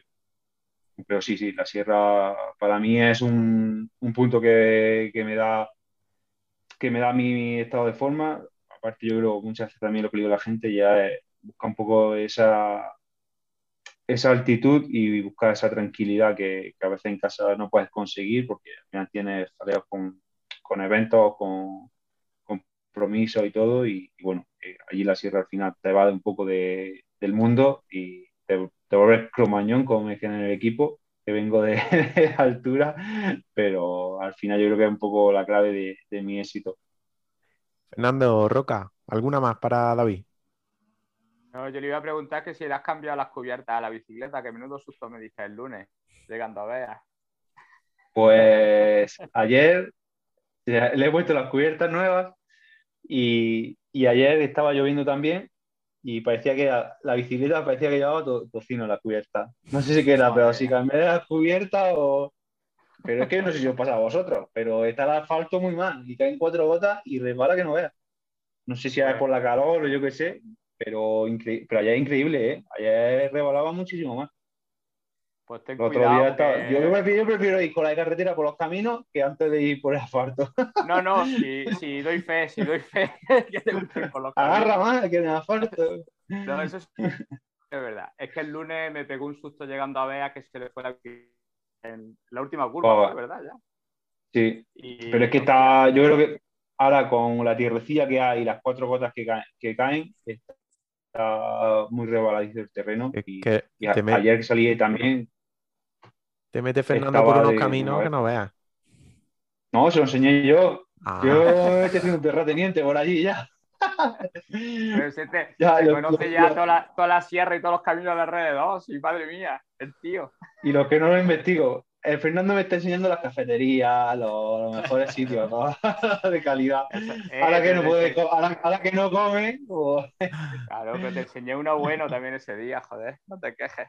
Sí, la, la, vuelta estuvo muy chula, la verdad que la vuelta que hicimos impresionante. Estuvo muy bonita. Al final te sale un poco de, lo habitual, de, lo que, de, las carreteras que se hacen siempre. Y, metimos un poco de Terrato, un poco de la Sierra de Huetor y luego toda la zona aquella de Frondera, como era de Colomera y todo eso, muy chulo. No, Colomera no llegamos, es Alicaz, toda la zona de Cubilla y ya ahí giramos hacia Granada pero esa zona sí se la enseñó yo, que no la conocía, ya vio lo pestosa que es si la hacemos al revés de lo que le hicimos.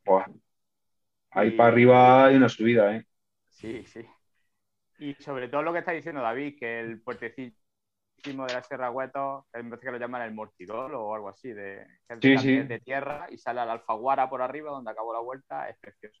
Esa zona es muy bonita y se puede subir perfectamente con la de carretera. Si yo no mm. pinché ese día, mm, ya no, no me pinche nadie. Roca, tu última, antes de despedir a David. Mm, bueno, a ver, ya para despedirle le voy a preguntar a ver, ya que pasa tanto tiempo en Sierra Nevada, ¿cuál, cuál es tu puerto favorito?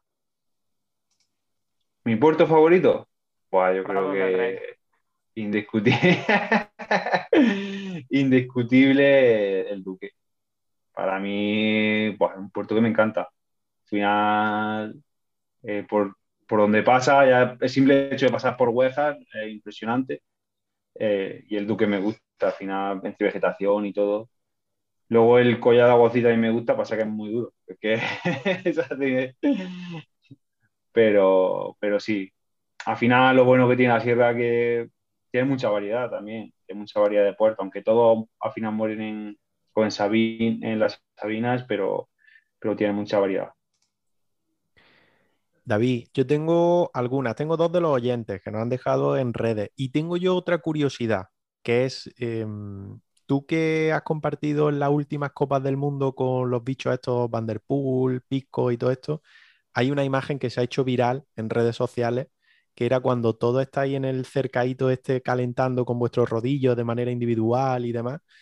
Em, está el bicho ahí mm, apoyado en la bici casi pidiendo un bocadillo de longaniza. Eh, ¿Qué pensáis cuando lo veis así? Lo primero que, de mi punto de vista, eh, eh, lo hizo mal porque llegó fuera, fuera de tiempo, porque nosotros tenemos un tiempo de 15 minutos para entrar en el boxe. Él llegó fuera de tiempo, 15 minutos antes de dar la salida. O sea que llegó fuera de tiempo porque estuvo calentando en su, en su, en su en su motorhome y, y no hizo, y claro, no le dio tiempo a llevar al rodillo porque, porque estábamos ya que nos bajamos. Por ejemplo, tenemos 15 minutos y a falta de 5 aproximados en el short track nos bajan, nos, bajan de rodillo a todos. Y él llegó tarde y, y, no, y claro, no llevaron el rodillo, que ya se iba a bajar. Claro, limpiaron la foto y claro, al final se hace, se hace viral. Pero para mi punto de vista, al final son gente que va de, de superestrella y muchas veces nos falta el respeto al resto de corredores. Entre, al final, hacen, yo para mi punto de vista, eso.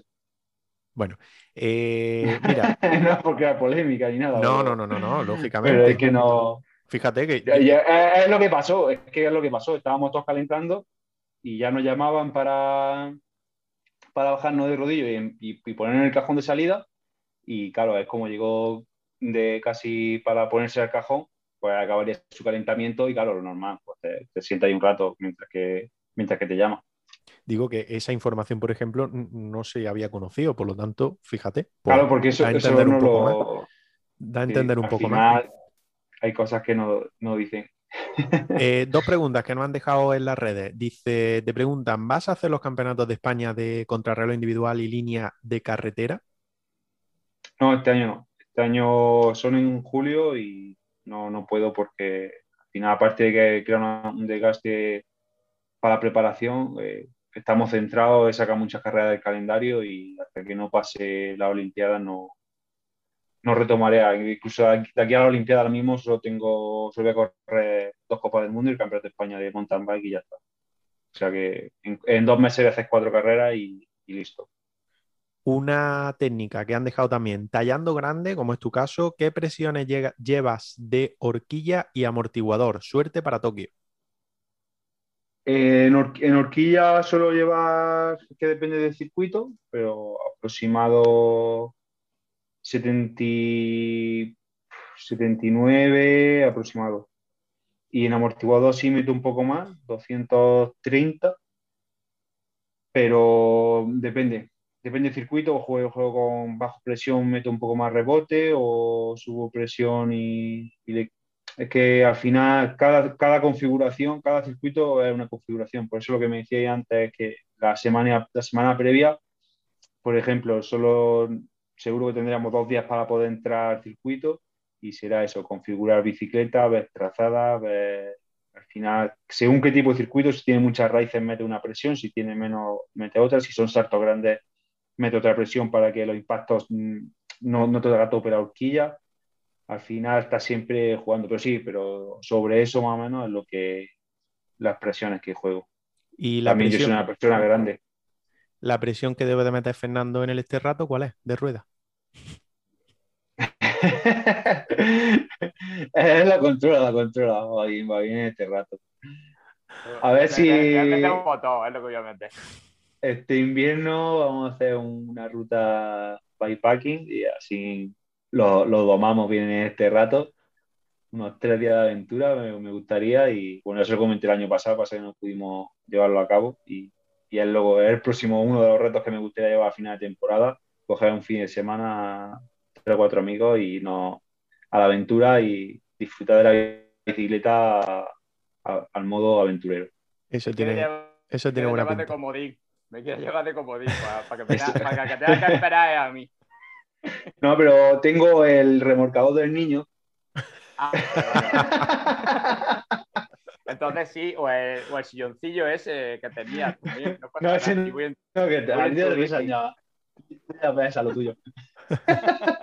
Pero ahora estoy muy ligero, hombre, no te quejes. No, no, no hombre, al final se ha echado una risa. He hecho una risa, he un poco de aventura y a mí como toda la aventura esa me gusta, yo soy encantado. Oye David, te despedimos, te despedimos que... Dime, Fernando. Una, una, cosilla solo antes de que se vaya y, aprovechando que tenemos los millones de oyentes ahora escuchándonos, quiero ponerlo en un compromiso a David. Y va bien y no tiene ningún compromiso, etcétera, etcétera, eh, te voy a ver en la cronoescalada de, del Jabalcón de Fuja, aunque sea para dar los premios.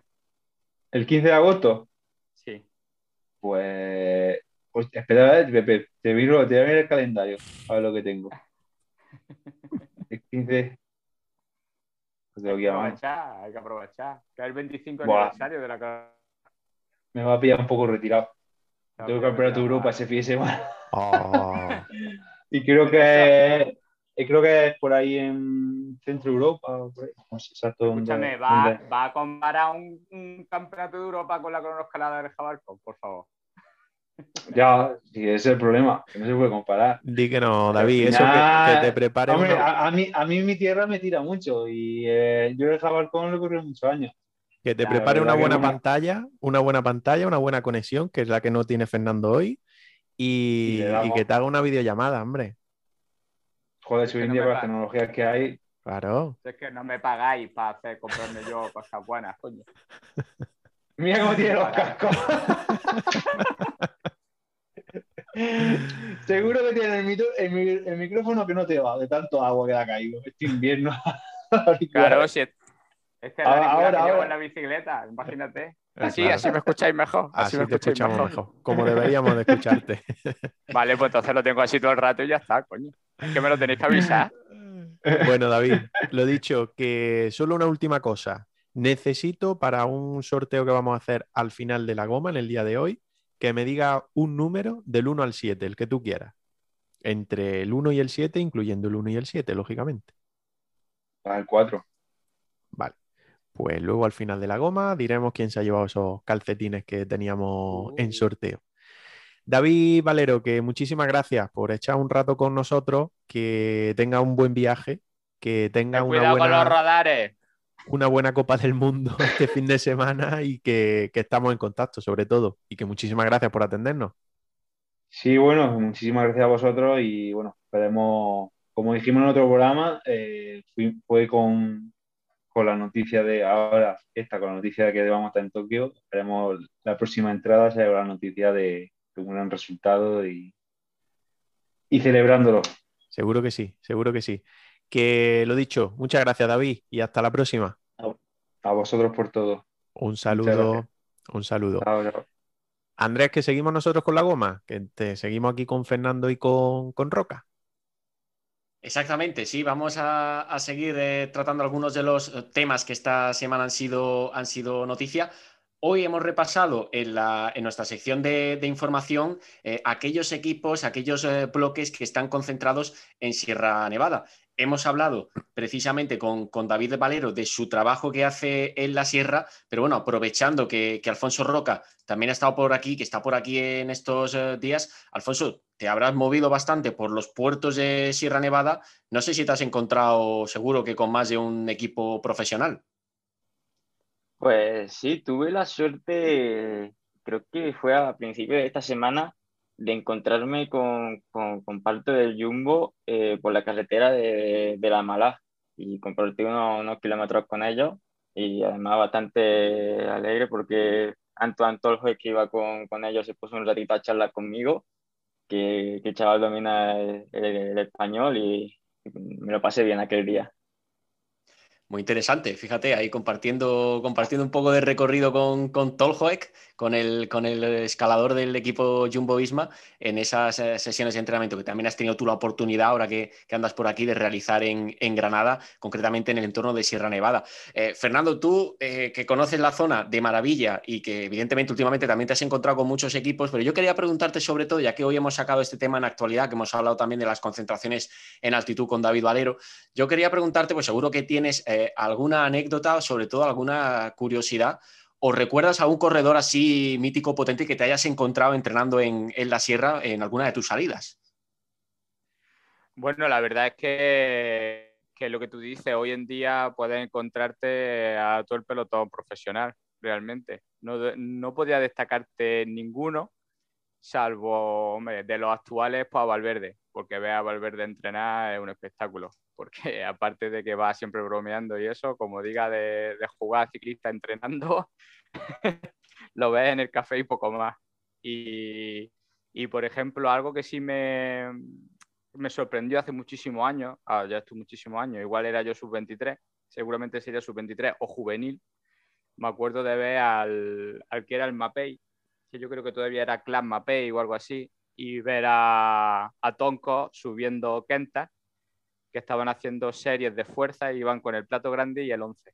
¿Y estaba faltado aquello ya o todavía no? Estaba, estaba faltado, estaba faltado. Y, y nada, y estuve subiendo con ellos y, y, aquello me marcó mucho, primero por la edad que tenía yo, evidentemente, y porque no era tan habitual verlos por aquí a, a esos equipazos, porque aquel equipo, bueno, el, el actual de County, aunque no fuera la misma dirección, o sea que que era un equipazo. Y Tonko creo que ya había ganado el G, recuerdo muy bien el año. Me imagino que yo sería sub-23 cuando, cuando eso. Los jóvenes este año, en este caso André y yo, hemos compartido entrenamiento con el de Coni.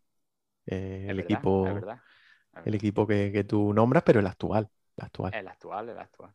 El actual.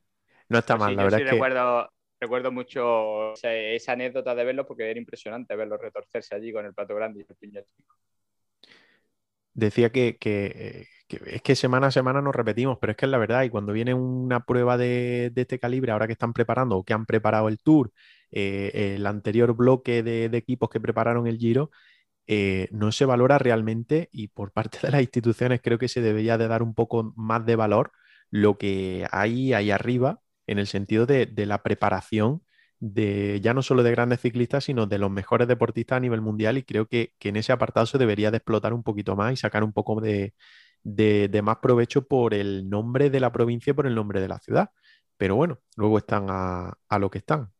Em, cambiamos un poco de tema porque hemos tenido esta semana Dauphiné, ha habido competición, no sé si habéis estado muy atentos a ella, si la habéis podido seguir a diario, pero bueno, aparte que ha arrancado también el Tour de Suiza y podemos decir que se han repartido los buenos, los favoritos al Tour, menos los dos extraterrestres, los dos eslovenos, en una carrera y en otra. Eh, mm, Roca, no sé qué, te parece eso de repartirse por temor a no verse las caras con algunos o a que le puede venir mejor una zona que otra. No sé, ¿cómo lo ves? Quién sabe, quizás sea para no mostrar del todo las cartas de, cada uno antes de, de la gran cita quizá que a algunos les le guste más la carretera de un país que las de otro, el clima. Al final eso es gusto de, de cada uno y cómo se encuentre, de dónde se encuentre mejor. Pero yo, mi opinión, diría que, que de cara a preparar el tour, mejor Dauphiné, ¿no? Ya que te encuentras en el país de, del objetivo que vas a preparar y, y así te hace un poco más su clima y su carretera. ¿Qué te quedas de, de Dauphiné, lo que has visto en esta semana? Pues ha sido, ha sido una carrera bonita, ¿eh? hemos tenido buenas victorias como la de la de Geraint Thomas, eh, con aquella arrancada en el último kilómetro increíble. Y bueno, la victoria de, en la general de Richie Port, ¿no? que, que ahora en, en Ineo está encontrando otra nueva juventud más. bueno de Richie, esperemos que, que este año vuelva a tener suerte en el Tour y, a ver si, si repite el podium del año pasado y sobre todo destacar la increíble victoria de Alejandro Valverde en la etapa 6, cómo midió su fuerza, cómo controló a Theo Egan Hart y cómo remató, además de todo el trabajo excelente de Movistar que, que en este criterio de ha, ha trabajado muy bien tácticamente. Fernando, que los dos grandes favoritos para el Tour hayan decidido no estar ni en Suiza ni en Francia, en este caso en Dauphiné, ¿qué te deja marcado? Porque eh, yo creo que es la primera vez que en una previa del Tour de Francia los grandes favoritos, Roglic, Pogachar, deciden no ir. Y en el caso de Pogachar, por ejemplo, ha decidido ir al Tour de Eslovenia de su país y Roglic es que creo que ni tan siquiera va a correr nada de aquí al Tour de Francia, que son tres semanas lo que queda.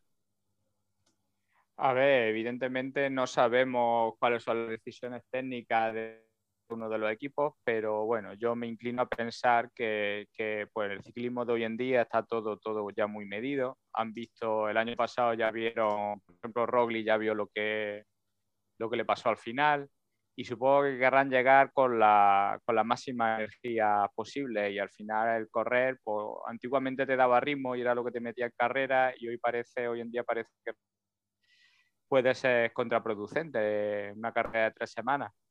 Lo hemos visto también en el Giro, como algunos corredores han corrido poquito y luego en el Giro han, han rendido. Así que supongo que habrá sido decisión de ellos con sus entrenadores y imagino que el llegar al máximo nivel en esa tercera semana que, hay veces que se le suele hacer un poco cuesta arriba. ¿Qué os ha parecido el papel de Carlos Rodríguez, que ha estado, ha participado con el Ineos, con ese super bloque que ha llevado Ineos a Dauphiné y bloque que, por supuesto, como se preveía, ha dominado la clasificación general? Eh, le hemos visto, Roca, mm, trabajando muy bien, muy integrado en esa disciplina eh, tan poderosa del, conjunto británico, por ejemplo, eh, en la penúltima jornada, con esa subida a la plañe, esa subida tan dura con final arriba, además, estuvo muy cerquita de los líderes de Teo, de, Porte y de, y de, Thomas hasta los últimos kilómetros. Sí, la verdad es que el papel de, Carlos ha sido, ha sido realmente bueno. Que, un chaval tan joven lo, lo lleven a una carrera de este nivel con, con el nivel de los compañeros que tenía, ¿no? porque al final es un equipo, el que ha llevado a, o sea, han llevado al final un equipo ya con, con hombres muy asentados y que lleguen a un chaval joven, pues quizá podía suponerle un poco de presión, pero nada, Carlos no se ha achicado, ha trabajado como tenía que trabajar, ha, dado un muy buen papel y que al final de Carlos no te, no te puede sorprender ya a esta altura nada, o sea, dos años lleva en Ineos y a cada carrera que va da el, no el 100, el 120% de, de sí mismo y trabaja a la perfección y está adelante cuando se lo pide. O sea que sin duda, Carlos, muy buen papel. Fernando, ha hecho Carlos el 33 en la general, sexto mejor joven. Evidentemente, estas eh, cifras, estas clasificaciones hay que ponerlas en el contexto del trabajo, que era su papel en Ineos y que ha desarrollado etapa sí, etapa también, trabajo para sus líderes. Eh, pero sobre todo yo creo que también podemos eh, mencionar el aprendizaje estelar que tiene que suponer para Carlos Rodríguez el competir en una prueba World Tour de una semana junto a un bloque llamado a dominar el Tour de Francia. Hombre, es lo que tú dices, esos, esos hombres que han estado en la Dauphiné prácticamente el 8 del Tour cambiarán uno por otro, pero yo estoy convencido de que es el del, del Tour. Así que el verse con ellos, el aprendizaje, eh, el, oficio, como se suele decir, que ha tenido que sacar de esta carrera, pues bueno, pues yo creo que ha sido, debe de ser muy bueno para él. Y como decís, como estaba hablando, como siempre chapó, él se deja, se lo deja todo por el equipo y además aguantando como de, hasta casi casi con los mejores. O sea, el, el, tercero o el cuarto del equipo era el que quedaba siempre. El cuarto creo que era, cuarto quinto. O sea que muy bien, un bloque como, como Ineo y, pensando en el bloque que llevaban, las carreteras en las que estaban y el tipo de etapas que eran, o sea, por Carlos.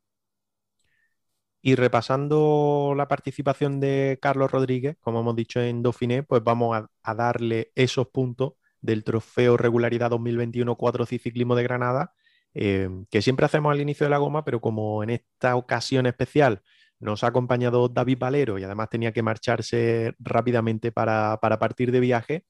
Pues repasamos ese criterio en Dauphiné en Francia, prueba World Tour, donde ha estado Carlos Rodríguez, el de Almuñécar, y hay que repartirle 10 puntos por participación, otros 10 puntos por finalizar la prueba y 20 puntos por finalizar en esa 33 posición final, es decir, entre los 50 mejores de la general, que es ese reparto de, puntos. Por tanto, 40 puntos lo que suma que se le añaden a los que ya tenían la clasificación general, que lidera, con un total de 258 puntos del Trofeo Regularidad 2021 4 Ciclismo de Granada. Segunda posición para Álvaro Cuadros con 160, que por cierto esta semana habrá que estar atentos porque va a estar en Francia compitiendo con el Caja Rural Seguro RGA. Tercera posición para Gabriel Reguero con 120, cuarta posición para Alejandro Ropero con 96 y quinta posición para el Chupe López Cozar con 48.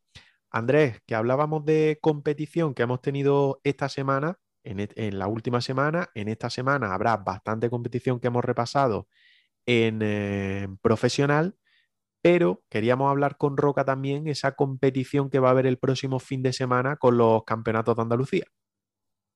Eso es, y sobre todo preguntarle, eh, preguntarte, Roca, eh, cuéntanos si vas a estar ahí en esos eh, campeonatos en Belme de la Moraleda, si has podido ver un poquito ya el recorrido en tierra jienense, el que, el que compete en este caso a, tu categoría, la categoría sub-23.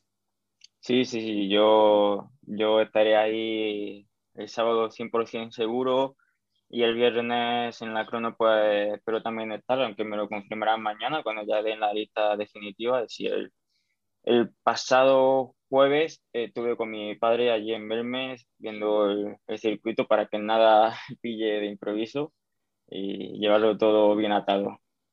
¿Cómo es? Un poco, cuéntanos. Eso es, justo eso te iba, te iba a preguntar. pues es un circuito que, bueno, sobre el papel no parece muy duro, ¿no? Tú la altimetría y dices, bueno, parece un circuito muy, muy difícil, pero cuando ya llega ya y le das una vueltecita y analiza, dice, esto en los 95 kilómetros de carrera que son en las siete vueltas al circuito que vamos a dar, se va a hacer muy, muy duro. Es un circuito, los primeros kilómetros muy estrecho, muy sube y baja, un circuito, digamos, de, de las redenas, ¿no? Y luego a kilómetro 5 diría más o menos, tenemos una bajada bastante complicada, la carretera está bastante mal, muy sucia, con raja por, por la mitad de la carretera que, que, habrá que bajar rápido, ¿no? porque al final no te puedes dormir en la bajada, pero con precaución porque en, en cada curva se te puede ir el campeonato. Entonces habrá que andar con cuidado y ya luego pues giramos a la derecha, llegamos a un, un trámite de, de nacional para digamos, para recuperar un poco, ¿no? Porque ahí es el terreno más propenso para poder comer, beber con tranquilidad. Y luego ya un último kilómetro caramita también bastante explosivo. Así que van a ser unos campeonatos muy, muy entretenidos. Roca, por cierto, el factor temperatura, porque claro, no estamos en verano todavía, pero hablamos de Belme de la Moraleda, de la provincia de Jaén, una zona donde pega bastante el sol. Eh, hablamos de, de junio, y además, creo que vosotros salís a las cuatro y media de la tarde. Tú que ahora estás acostumbrado a un clima muy distinto al de, al de Euskadi, al de Navarra, los territorios en los que compites habitualmente con tu equipo, con el Eibar, eh, ¿cómo puede afectar también ese, ese factor, el factor de temperatura el próximo sábado? Estoy viendo que estáis llamando a la lluvia. Con los gafes que somos, lo estoy eso sí, Eso sí, Todavía hay 15 grados de lluvia, veremos Esperemos que no, esperemos que no, que se mantenga con solecito, porque yo por mucho que lleve tres meses allí en Eibar y me haya mojado mucho, yo sigo prefiriendo el sol y la buena temperatura. Pero sí, habrá que tener en cuenta eso, que, que es Jaén en junio a las cuatro y media de la tarde, que va a ser mucha calor, por lo tanto habrá que, habrá que estar bien hidratado, beber mucha agua para que no no sufra deshidratación y se te vaya por, por ahí la carrera. Oye, que siempre sabes que nos gusta un poco lo de la apuesta y las porras. Em, en Elite y Sub-23, ¿a quién ves tú como favorito? Pues yo lo, veo bastante claro. en Elite yo diría que el ganador, ganador lo tenemos aquí en Granada. Yo apuesto por, en caso de que corra, que, imagino que sea, aunque no he mirado la, la lista de inscritos, pero en caso de que corra, yo, yo diría que ganará Ignacio Rodríguez, porque sí que Sergio Jiménez ya me ha comentado que no va a asistir y, Ignacio está últimamente también en una forma muy buena. De hecho, hoy corría en, Huesca, si no me equivoco, y se la montaña, creo. Con la montaña, eso y en Guadalentín igual también subió el podio por, por ganar la montaña y por lo que he visto hoy se ha quedado a 300 metros de subir al podio. Por lo tanto, el estado de forma de Ignacio Rodríguez a día de hoy es, muy bueno para llevarse el campeonato de Andalucía Elite. Y en la categoría sub-23 yo diría que para mí el máximo favorito será José Marín, el corredor del Telcom, porque bueno, viene haciendo también una temporada muy buena. Consiguió un quinto en Valenciaga, en un Valenciaga durísimo, que eso ya dice mucho de, de él, de su, estado de forma este año. Así que esas son las dos ruedas que por mi parte eh, van a estar más vigiladas. Oye, en este último caso, eh, su crecimiento ha sido espectacular, porque lo vimos el año pasado siendo compañero tuyo en el Manuela Fundación y, sorprendentemente este año en el norte está haciendo pruebas espectaculares. Sí, a mí la verdad que no, no me pilla de, proyecto porque sí que creo que, que Manuela tampoco tuvo muchas oportunidades de correr. No sé si, si no corrió ninguna o corrió Valladolid de Copa de España, pero no tuvo mucha oportunidad, pero sí que en los entrenamientos, cuando la carretera se ponía para arriba, José Marín volaba. Así que a mí el, su, su resultado de esta temporada no me han pillado de imprevisto. Bueno, pues nos apuntamos esos nombres, Andrés. Nos lo apuntamos porque creo que no, van desencaminados. Eh, Fernando, tú no conseguiste dorsal al final, ¿no? Para, para esos andaluces. No, que va, que va. Cuando se agotaron a, los pocos días, no decirte a las pocas horas de, de salir la inscripción, de tomar los andaluces más creo que se han suspendido. ¿eh? Sí, eran este fin de semana y se han suspendido, sí. Pero lo que se ha suspendido es ruta. La crono sí es en el mismo sitio. es este próximo fin de semana. La crono me he buscado yo una aquí en, Madrid porque no tenía posibilidad de bajar tampoco. O sea que, corro aquí el sábado precisamente también en la crono. Bueno, ¿nos destaca alguien como ha hecho Roca o no? ¿O no te lanzas? No, tengo ni idea. No tengo ni idea, no sé. Hay que recordar, por cierto, Tierra, tierra de las caras de Belmez, ¿eh? así que veremos si no, si no se aparece el enigma en, alguna, en, alguna, de las curvas mientras, mientras se disputan los andaluces, ¿eh? que hay que tener todos los factores en cuenta. Bueno, la próxima semana daremos un repaso también a ver cómo, ha ido y que Roca también nos cuente cómo, cómo se ha desarrollado esa prueba en, la categoría Elite Sub-23, que como siempre pues coincidirá en, en horario y en disputa que vamos a leer los comentarios del último programa. Andrés, si quieres, ¿lo tienes abierto por ahí? ¿Le das? Pues si me das eh, unos segunditos, sí, porque los tengo prácticamente abiertos. Aquí, bueno, algún día creo que deberíamos enseñar a nuestros oyentes eh, las pantallas que preparamos antes de, antes de grabar con toda la información siempre para que no se escape ningún detalle. Pero sí, en ese eh, programa 25 de, de, GRPC Ciclismo de Granada tuvimos varios comentarios. Uno habitual, como siempre, Jorge Blancas, que nos dice gracias por el programa. Esto se anima, familia, me encanta. Saludos y abrazos. Gracias, como siempre, a Jorge por su participación. Más comentarios, Fran Biker, muchas gracias una semana más por el análisis completo del panorama ciclista, otro podcast muy entretenido, así que por mi parte animaros a que sigáis informándonos. Postdata, viendo los aciertos de cada uno de los miembros de Haciendo la Goma en la apuesta que hicisteis hace un mes ante el podio final del Giro, os animo a que compréis Lotería Nacional que os hacéis de oro.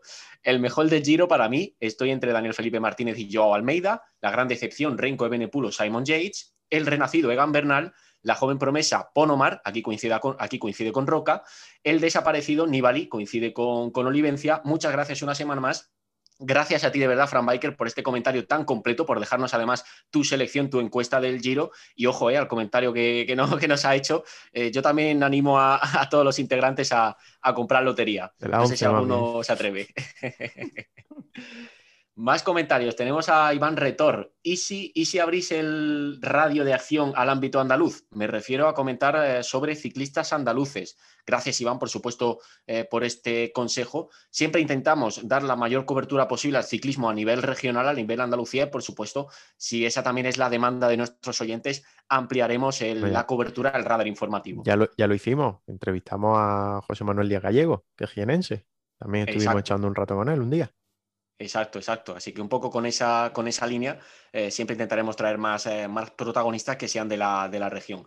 José Garte, enhorabuena por el programa, chicos. Estaría bien veros en YouTube, en Twitch. Ojo, esta es una idea muy interesante. Saludos del campeón del Giro. Eh, te felicitamos, José, porque has vencido efectivamente ese tropelcho de GRPC Ciclismo de Granada en el Giro de Italia. Más comentarios. Antoñito Triatlón. Yo, como subcampeón del Tropela, si no lo reclama el primero, me pido la XS del mono de contrarreloj que afino para entrar. Estoy a falta de perder 3 kilos para entrar. Grande, chavales. Muchas gracias, Antoñito, por tu comentario. Creo que no va a quedar vacante el premio, así que se lo va a llevar eh, José ese mono de Cometa, eh, de Cometa Extra del equipo de eh, Alejandro Ropero, un mono que nos ha cedido, por supuesto, el corredor de Otura, XS. Sí, y que estamos pendientes a que nos lo entregue para entregárselo al ganador, a José Garte. En ese último comentario, comentario de Antoñito Triatlón, hubo ahí un pequeño pique entre los tres primeros del Tropelcho, porque le contestaba a José y le decía, lo siento Antoñito, pero el mono ya está reclamado. Y Ederchu, que lideró prácticamente durante todo el giro, la general le decía que me hiciste y el lío en el último momento. Algo había ahí por detrás. Así que nada, una semana más, agradecer todos los comentarios que habéis dejado y vamos a cumplir, antes de despedir, con lo que dijimos hace dos programas. En el podcast 24 dijimos que para el podcast 25 eh, sortearíamos unos calcetines de GRPC Ciclismo de Granada entre todo el mundo que dejara un comentario en el muro de iVoox del programa, del podcast 24. Como hubo poquito, lo ampliamos a este último podcast, el podcast 25, y teníamos siete personas que habían dejado su comentario. De ahí el número que le he preguntado a David Valero como mano inocente o como pensamiento inocente en este caso, sobre que me diera un número del 1 al 7, incluido a esos dos, para dar el ganador de esos calcetines de GRPC Ciclismo de Granada. Voy a pasar por la cámara para que todos los integrantes de la goma vean cómo estaba apuntado esas siete personas. Tenían un número al azar puesto ahí y David Valero me ha dicho el 4 y ahí se lee que el número 4 lo tenía J. Blancas. Así que nuestro amigo Jorge Blanca pues ha sido el ganador de esos calcetines de GRPC Ciclismo de Granada. Fernando, el nick de Jorge es ¿Perdón? No te escuchamos bien. Que ya lo hemos liado, que te van a criticar. ¿Por qué? Porque Jorge Sorpresa. No te, escuchamos bien, tío. Espérate. No escuchamos. ahora? Ahora un poquito mejor, pero es por el ancho de banda de red. No es por el Espérate. Pues espera, a ver si. Ahora, ahora, ahora sí. ¿Ahora? Ahora te escuchamos. Venga, ahora. Que nos van a llamar al tongo, ¿por qué? Porque Jorge es de Baza. Bueno, pero, pero bueno, yo he repartido los números ahí por suerte y, David ha dicho el número sin saber nada. Ya, lo he dicho de broma porque seguramente ni siquiera sabíais que era de Baza, pero vamos, Jorge es paisano de David. no pues, le ha traído suerte, le ha traído suerte. Casualidades, casualidades, casualidades. La, Jorge, te llevas calcetines. Le ha traído suerte. Jorge ya se llevó sus calcetines, por cierto, que los compró y nos echó una mano, pero en este caso, pues la fortuna es la fortuna. Así que que se ponga en contacto con nosotros. Además, ya por Cansino, porque deja comentarios todas las semanas. No, no, y se lo agradecemos, así que de Cansino sí, nada. Sí, ¿eh? sí, sí, por supuesto. No, esa es de broma, hombre, lo sabes. Eso digo de se lo agradecemos. Que en el, fondo lo, en el fondo lo quiero. Bueno, que creo que hemos hecho un buen rato, ¿no? Hemos tenido a David, que una pena que se haya tenido que ir rápidamente, porque creo que le podíamos haber hecho más preguntas. Yo particularmente tenía alguna curiosidad más Imagino que vosotros también, pero bueno, ha contestado a lo que le hemos ido preguntando. Y como siempre, creo que Roca es al único al que le hemos dado suerte, ¿no? Porque hablamos con él y lo han llamado para los juegos. Ahora hemos hablado con él a ver si gana algo este año, incluso en los juegos tiene más fortuna, porque el resto seguimos con, con el gafe. Yo ya estoy teniendo a lo que he mencionado para para los campeonatos de no, no gafarlo, ¿eh? Porque no sé si, esos dos chavales escucharán el podcast o no, pero como les pase algo como pinchen o algo, ya estoy viendo que me van a venir a reclamar allí a, acabar la carrera, van a decir, ¿tú qué? Anda, mi en el podcast que tú lo has hecho para ganar tú, no nos engañes. pues entonces, si fuera así, tendría, no sé si son igual 50 nombres que dar mira, mi favorito es fulanito, fulanito, fulanito y fulanito pues y solamente quedo yo. Diciendo, ves diciendo y entre los cuatro nos vamos repartiendo cuatro o cinco y así al final te metemos en el podio. No bueno, pues entrar, en la, entrar en la federación y va, vamos diciendo poco a poco nombres y así ya. Venga, vale, vamos a hacer una goma especial el miércoles, por favor. que nos lo, estudiemos. Bueno, y un tropelcho, un, especial del campeonato. Ojalá, eso ojalá tuviéramos la opción de hacerlo. Mira, eso no estaría nada, no estaría nada mal. Que estaremos atentos, estaremos atentos al viernes y al sábado y que el domingo pues grabaremos nuestro goma una semana más y daremos a conocer pues todos esos resultados y a ver si llevaba razón Roca, si le ha dado suerte o le ha dado el gafe que solemos repartir nosotros aquí a nivel general cada semana. Que lo dicho, Roca, que mucha suerte de cara a esos campeonatos de Andalucía y que la próxima semana nos escuchamos. Eso ya, a ver si, puedo traer buenas noticias. Seguro que sí, seguro que sí, con confianza y con buen trabajo, como estás haciendo. Así que hasta la semana que viene. Hasta pronto. Y Fernando lo dicho, que a recuperar con esa urgencia que ya va mm, solucionando y poco más, que ese ancho de banda hay que arreglarlo ¿eh? para la semana que viene. Sí, yo creo que tenemos que hacer algún tipo de recolecta o algo para comprarme un micro. nada, nada, pasar otra vez por el bazar chino de aquí de lo del y cogeré otro micro. lo dicho, que buena semana y que nos escuchamos el próximo domingo para seguir grabando. igualmente. Hasta a descansar, a descansar. Gracias. Y Andrés, lo dicho, que creo que nos ha quedado un programa bastante completo con mucha información y con esa compañía especial que hemos tenido con David Valero. Exacto, programa 26 eh, con protagonismo de David Valero eh, en clave Juegos Olímpicos y también, por supuesto, como cada semana, en clave actualidad, objetivos que seguimos teniendo para el número 27, para la próxima edición de GRPC Ciclismo de Granada, que seguro que vendrá con mucha competición y ojalá, ¿por qué no?, podamos hablar de un muy buen resultado de Álvaro Cuadros en esa subida al Momentum. Sí, porque tenemos ahí en Francia cuadros, tendremos a Roca en los andaluces, tendremos a más granadinos, lógicamente, en las distintas categorías en los andaluces. Así que, pues, vendremos nuevamente cargados y con alguna idea también que intentaremos preparar y lanzar la próxima semana.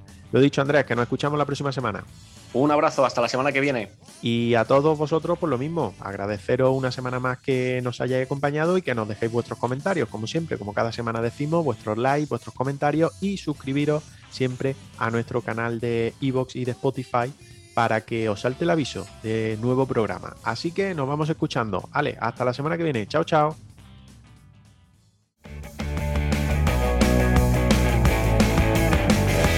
Escúchanos en iVoox y Spotify. Síguenos en redes sociales. CRPC Ciclismo de Granada. En Instagram, Twitter y Facebook.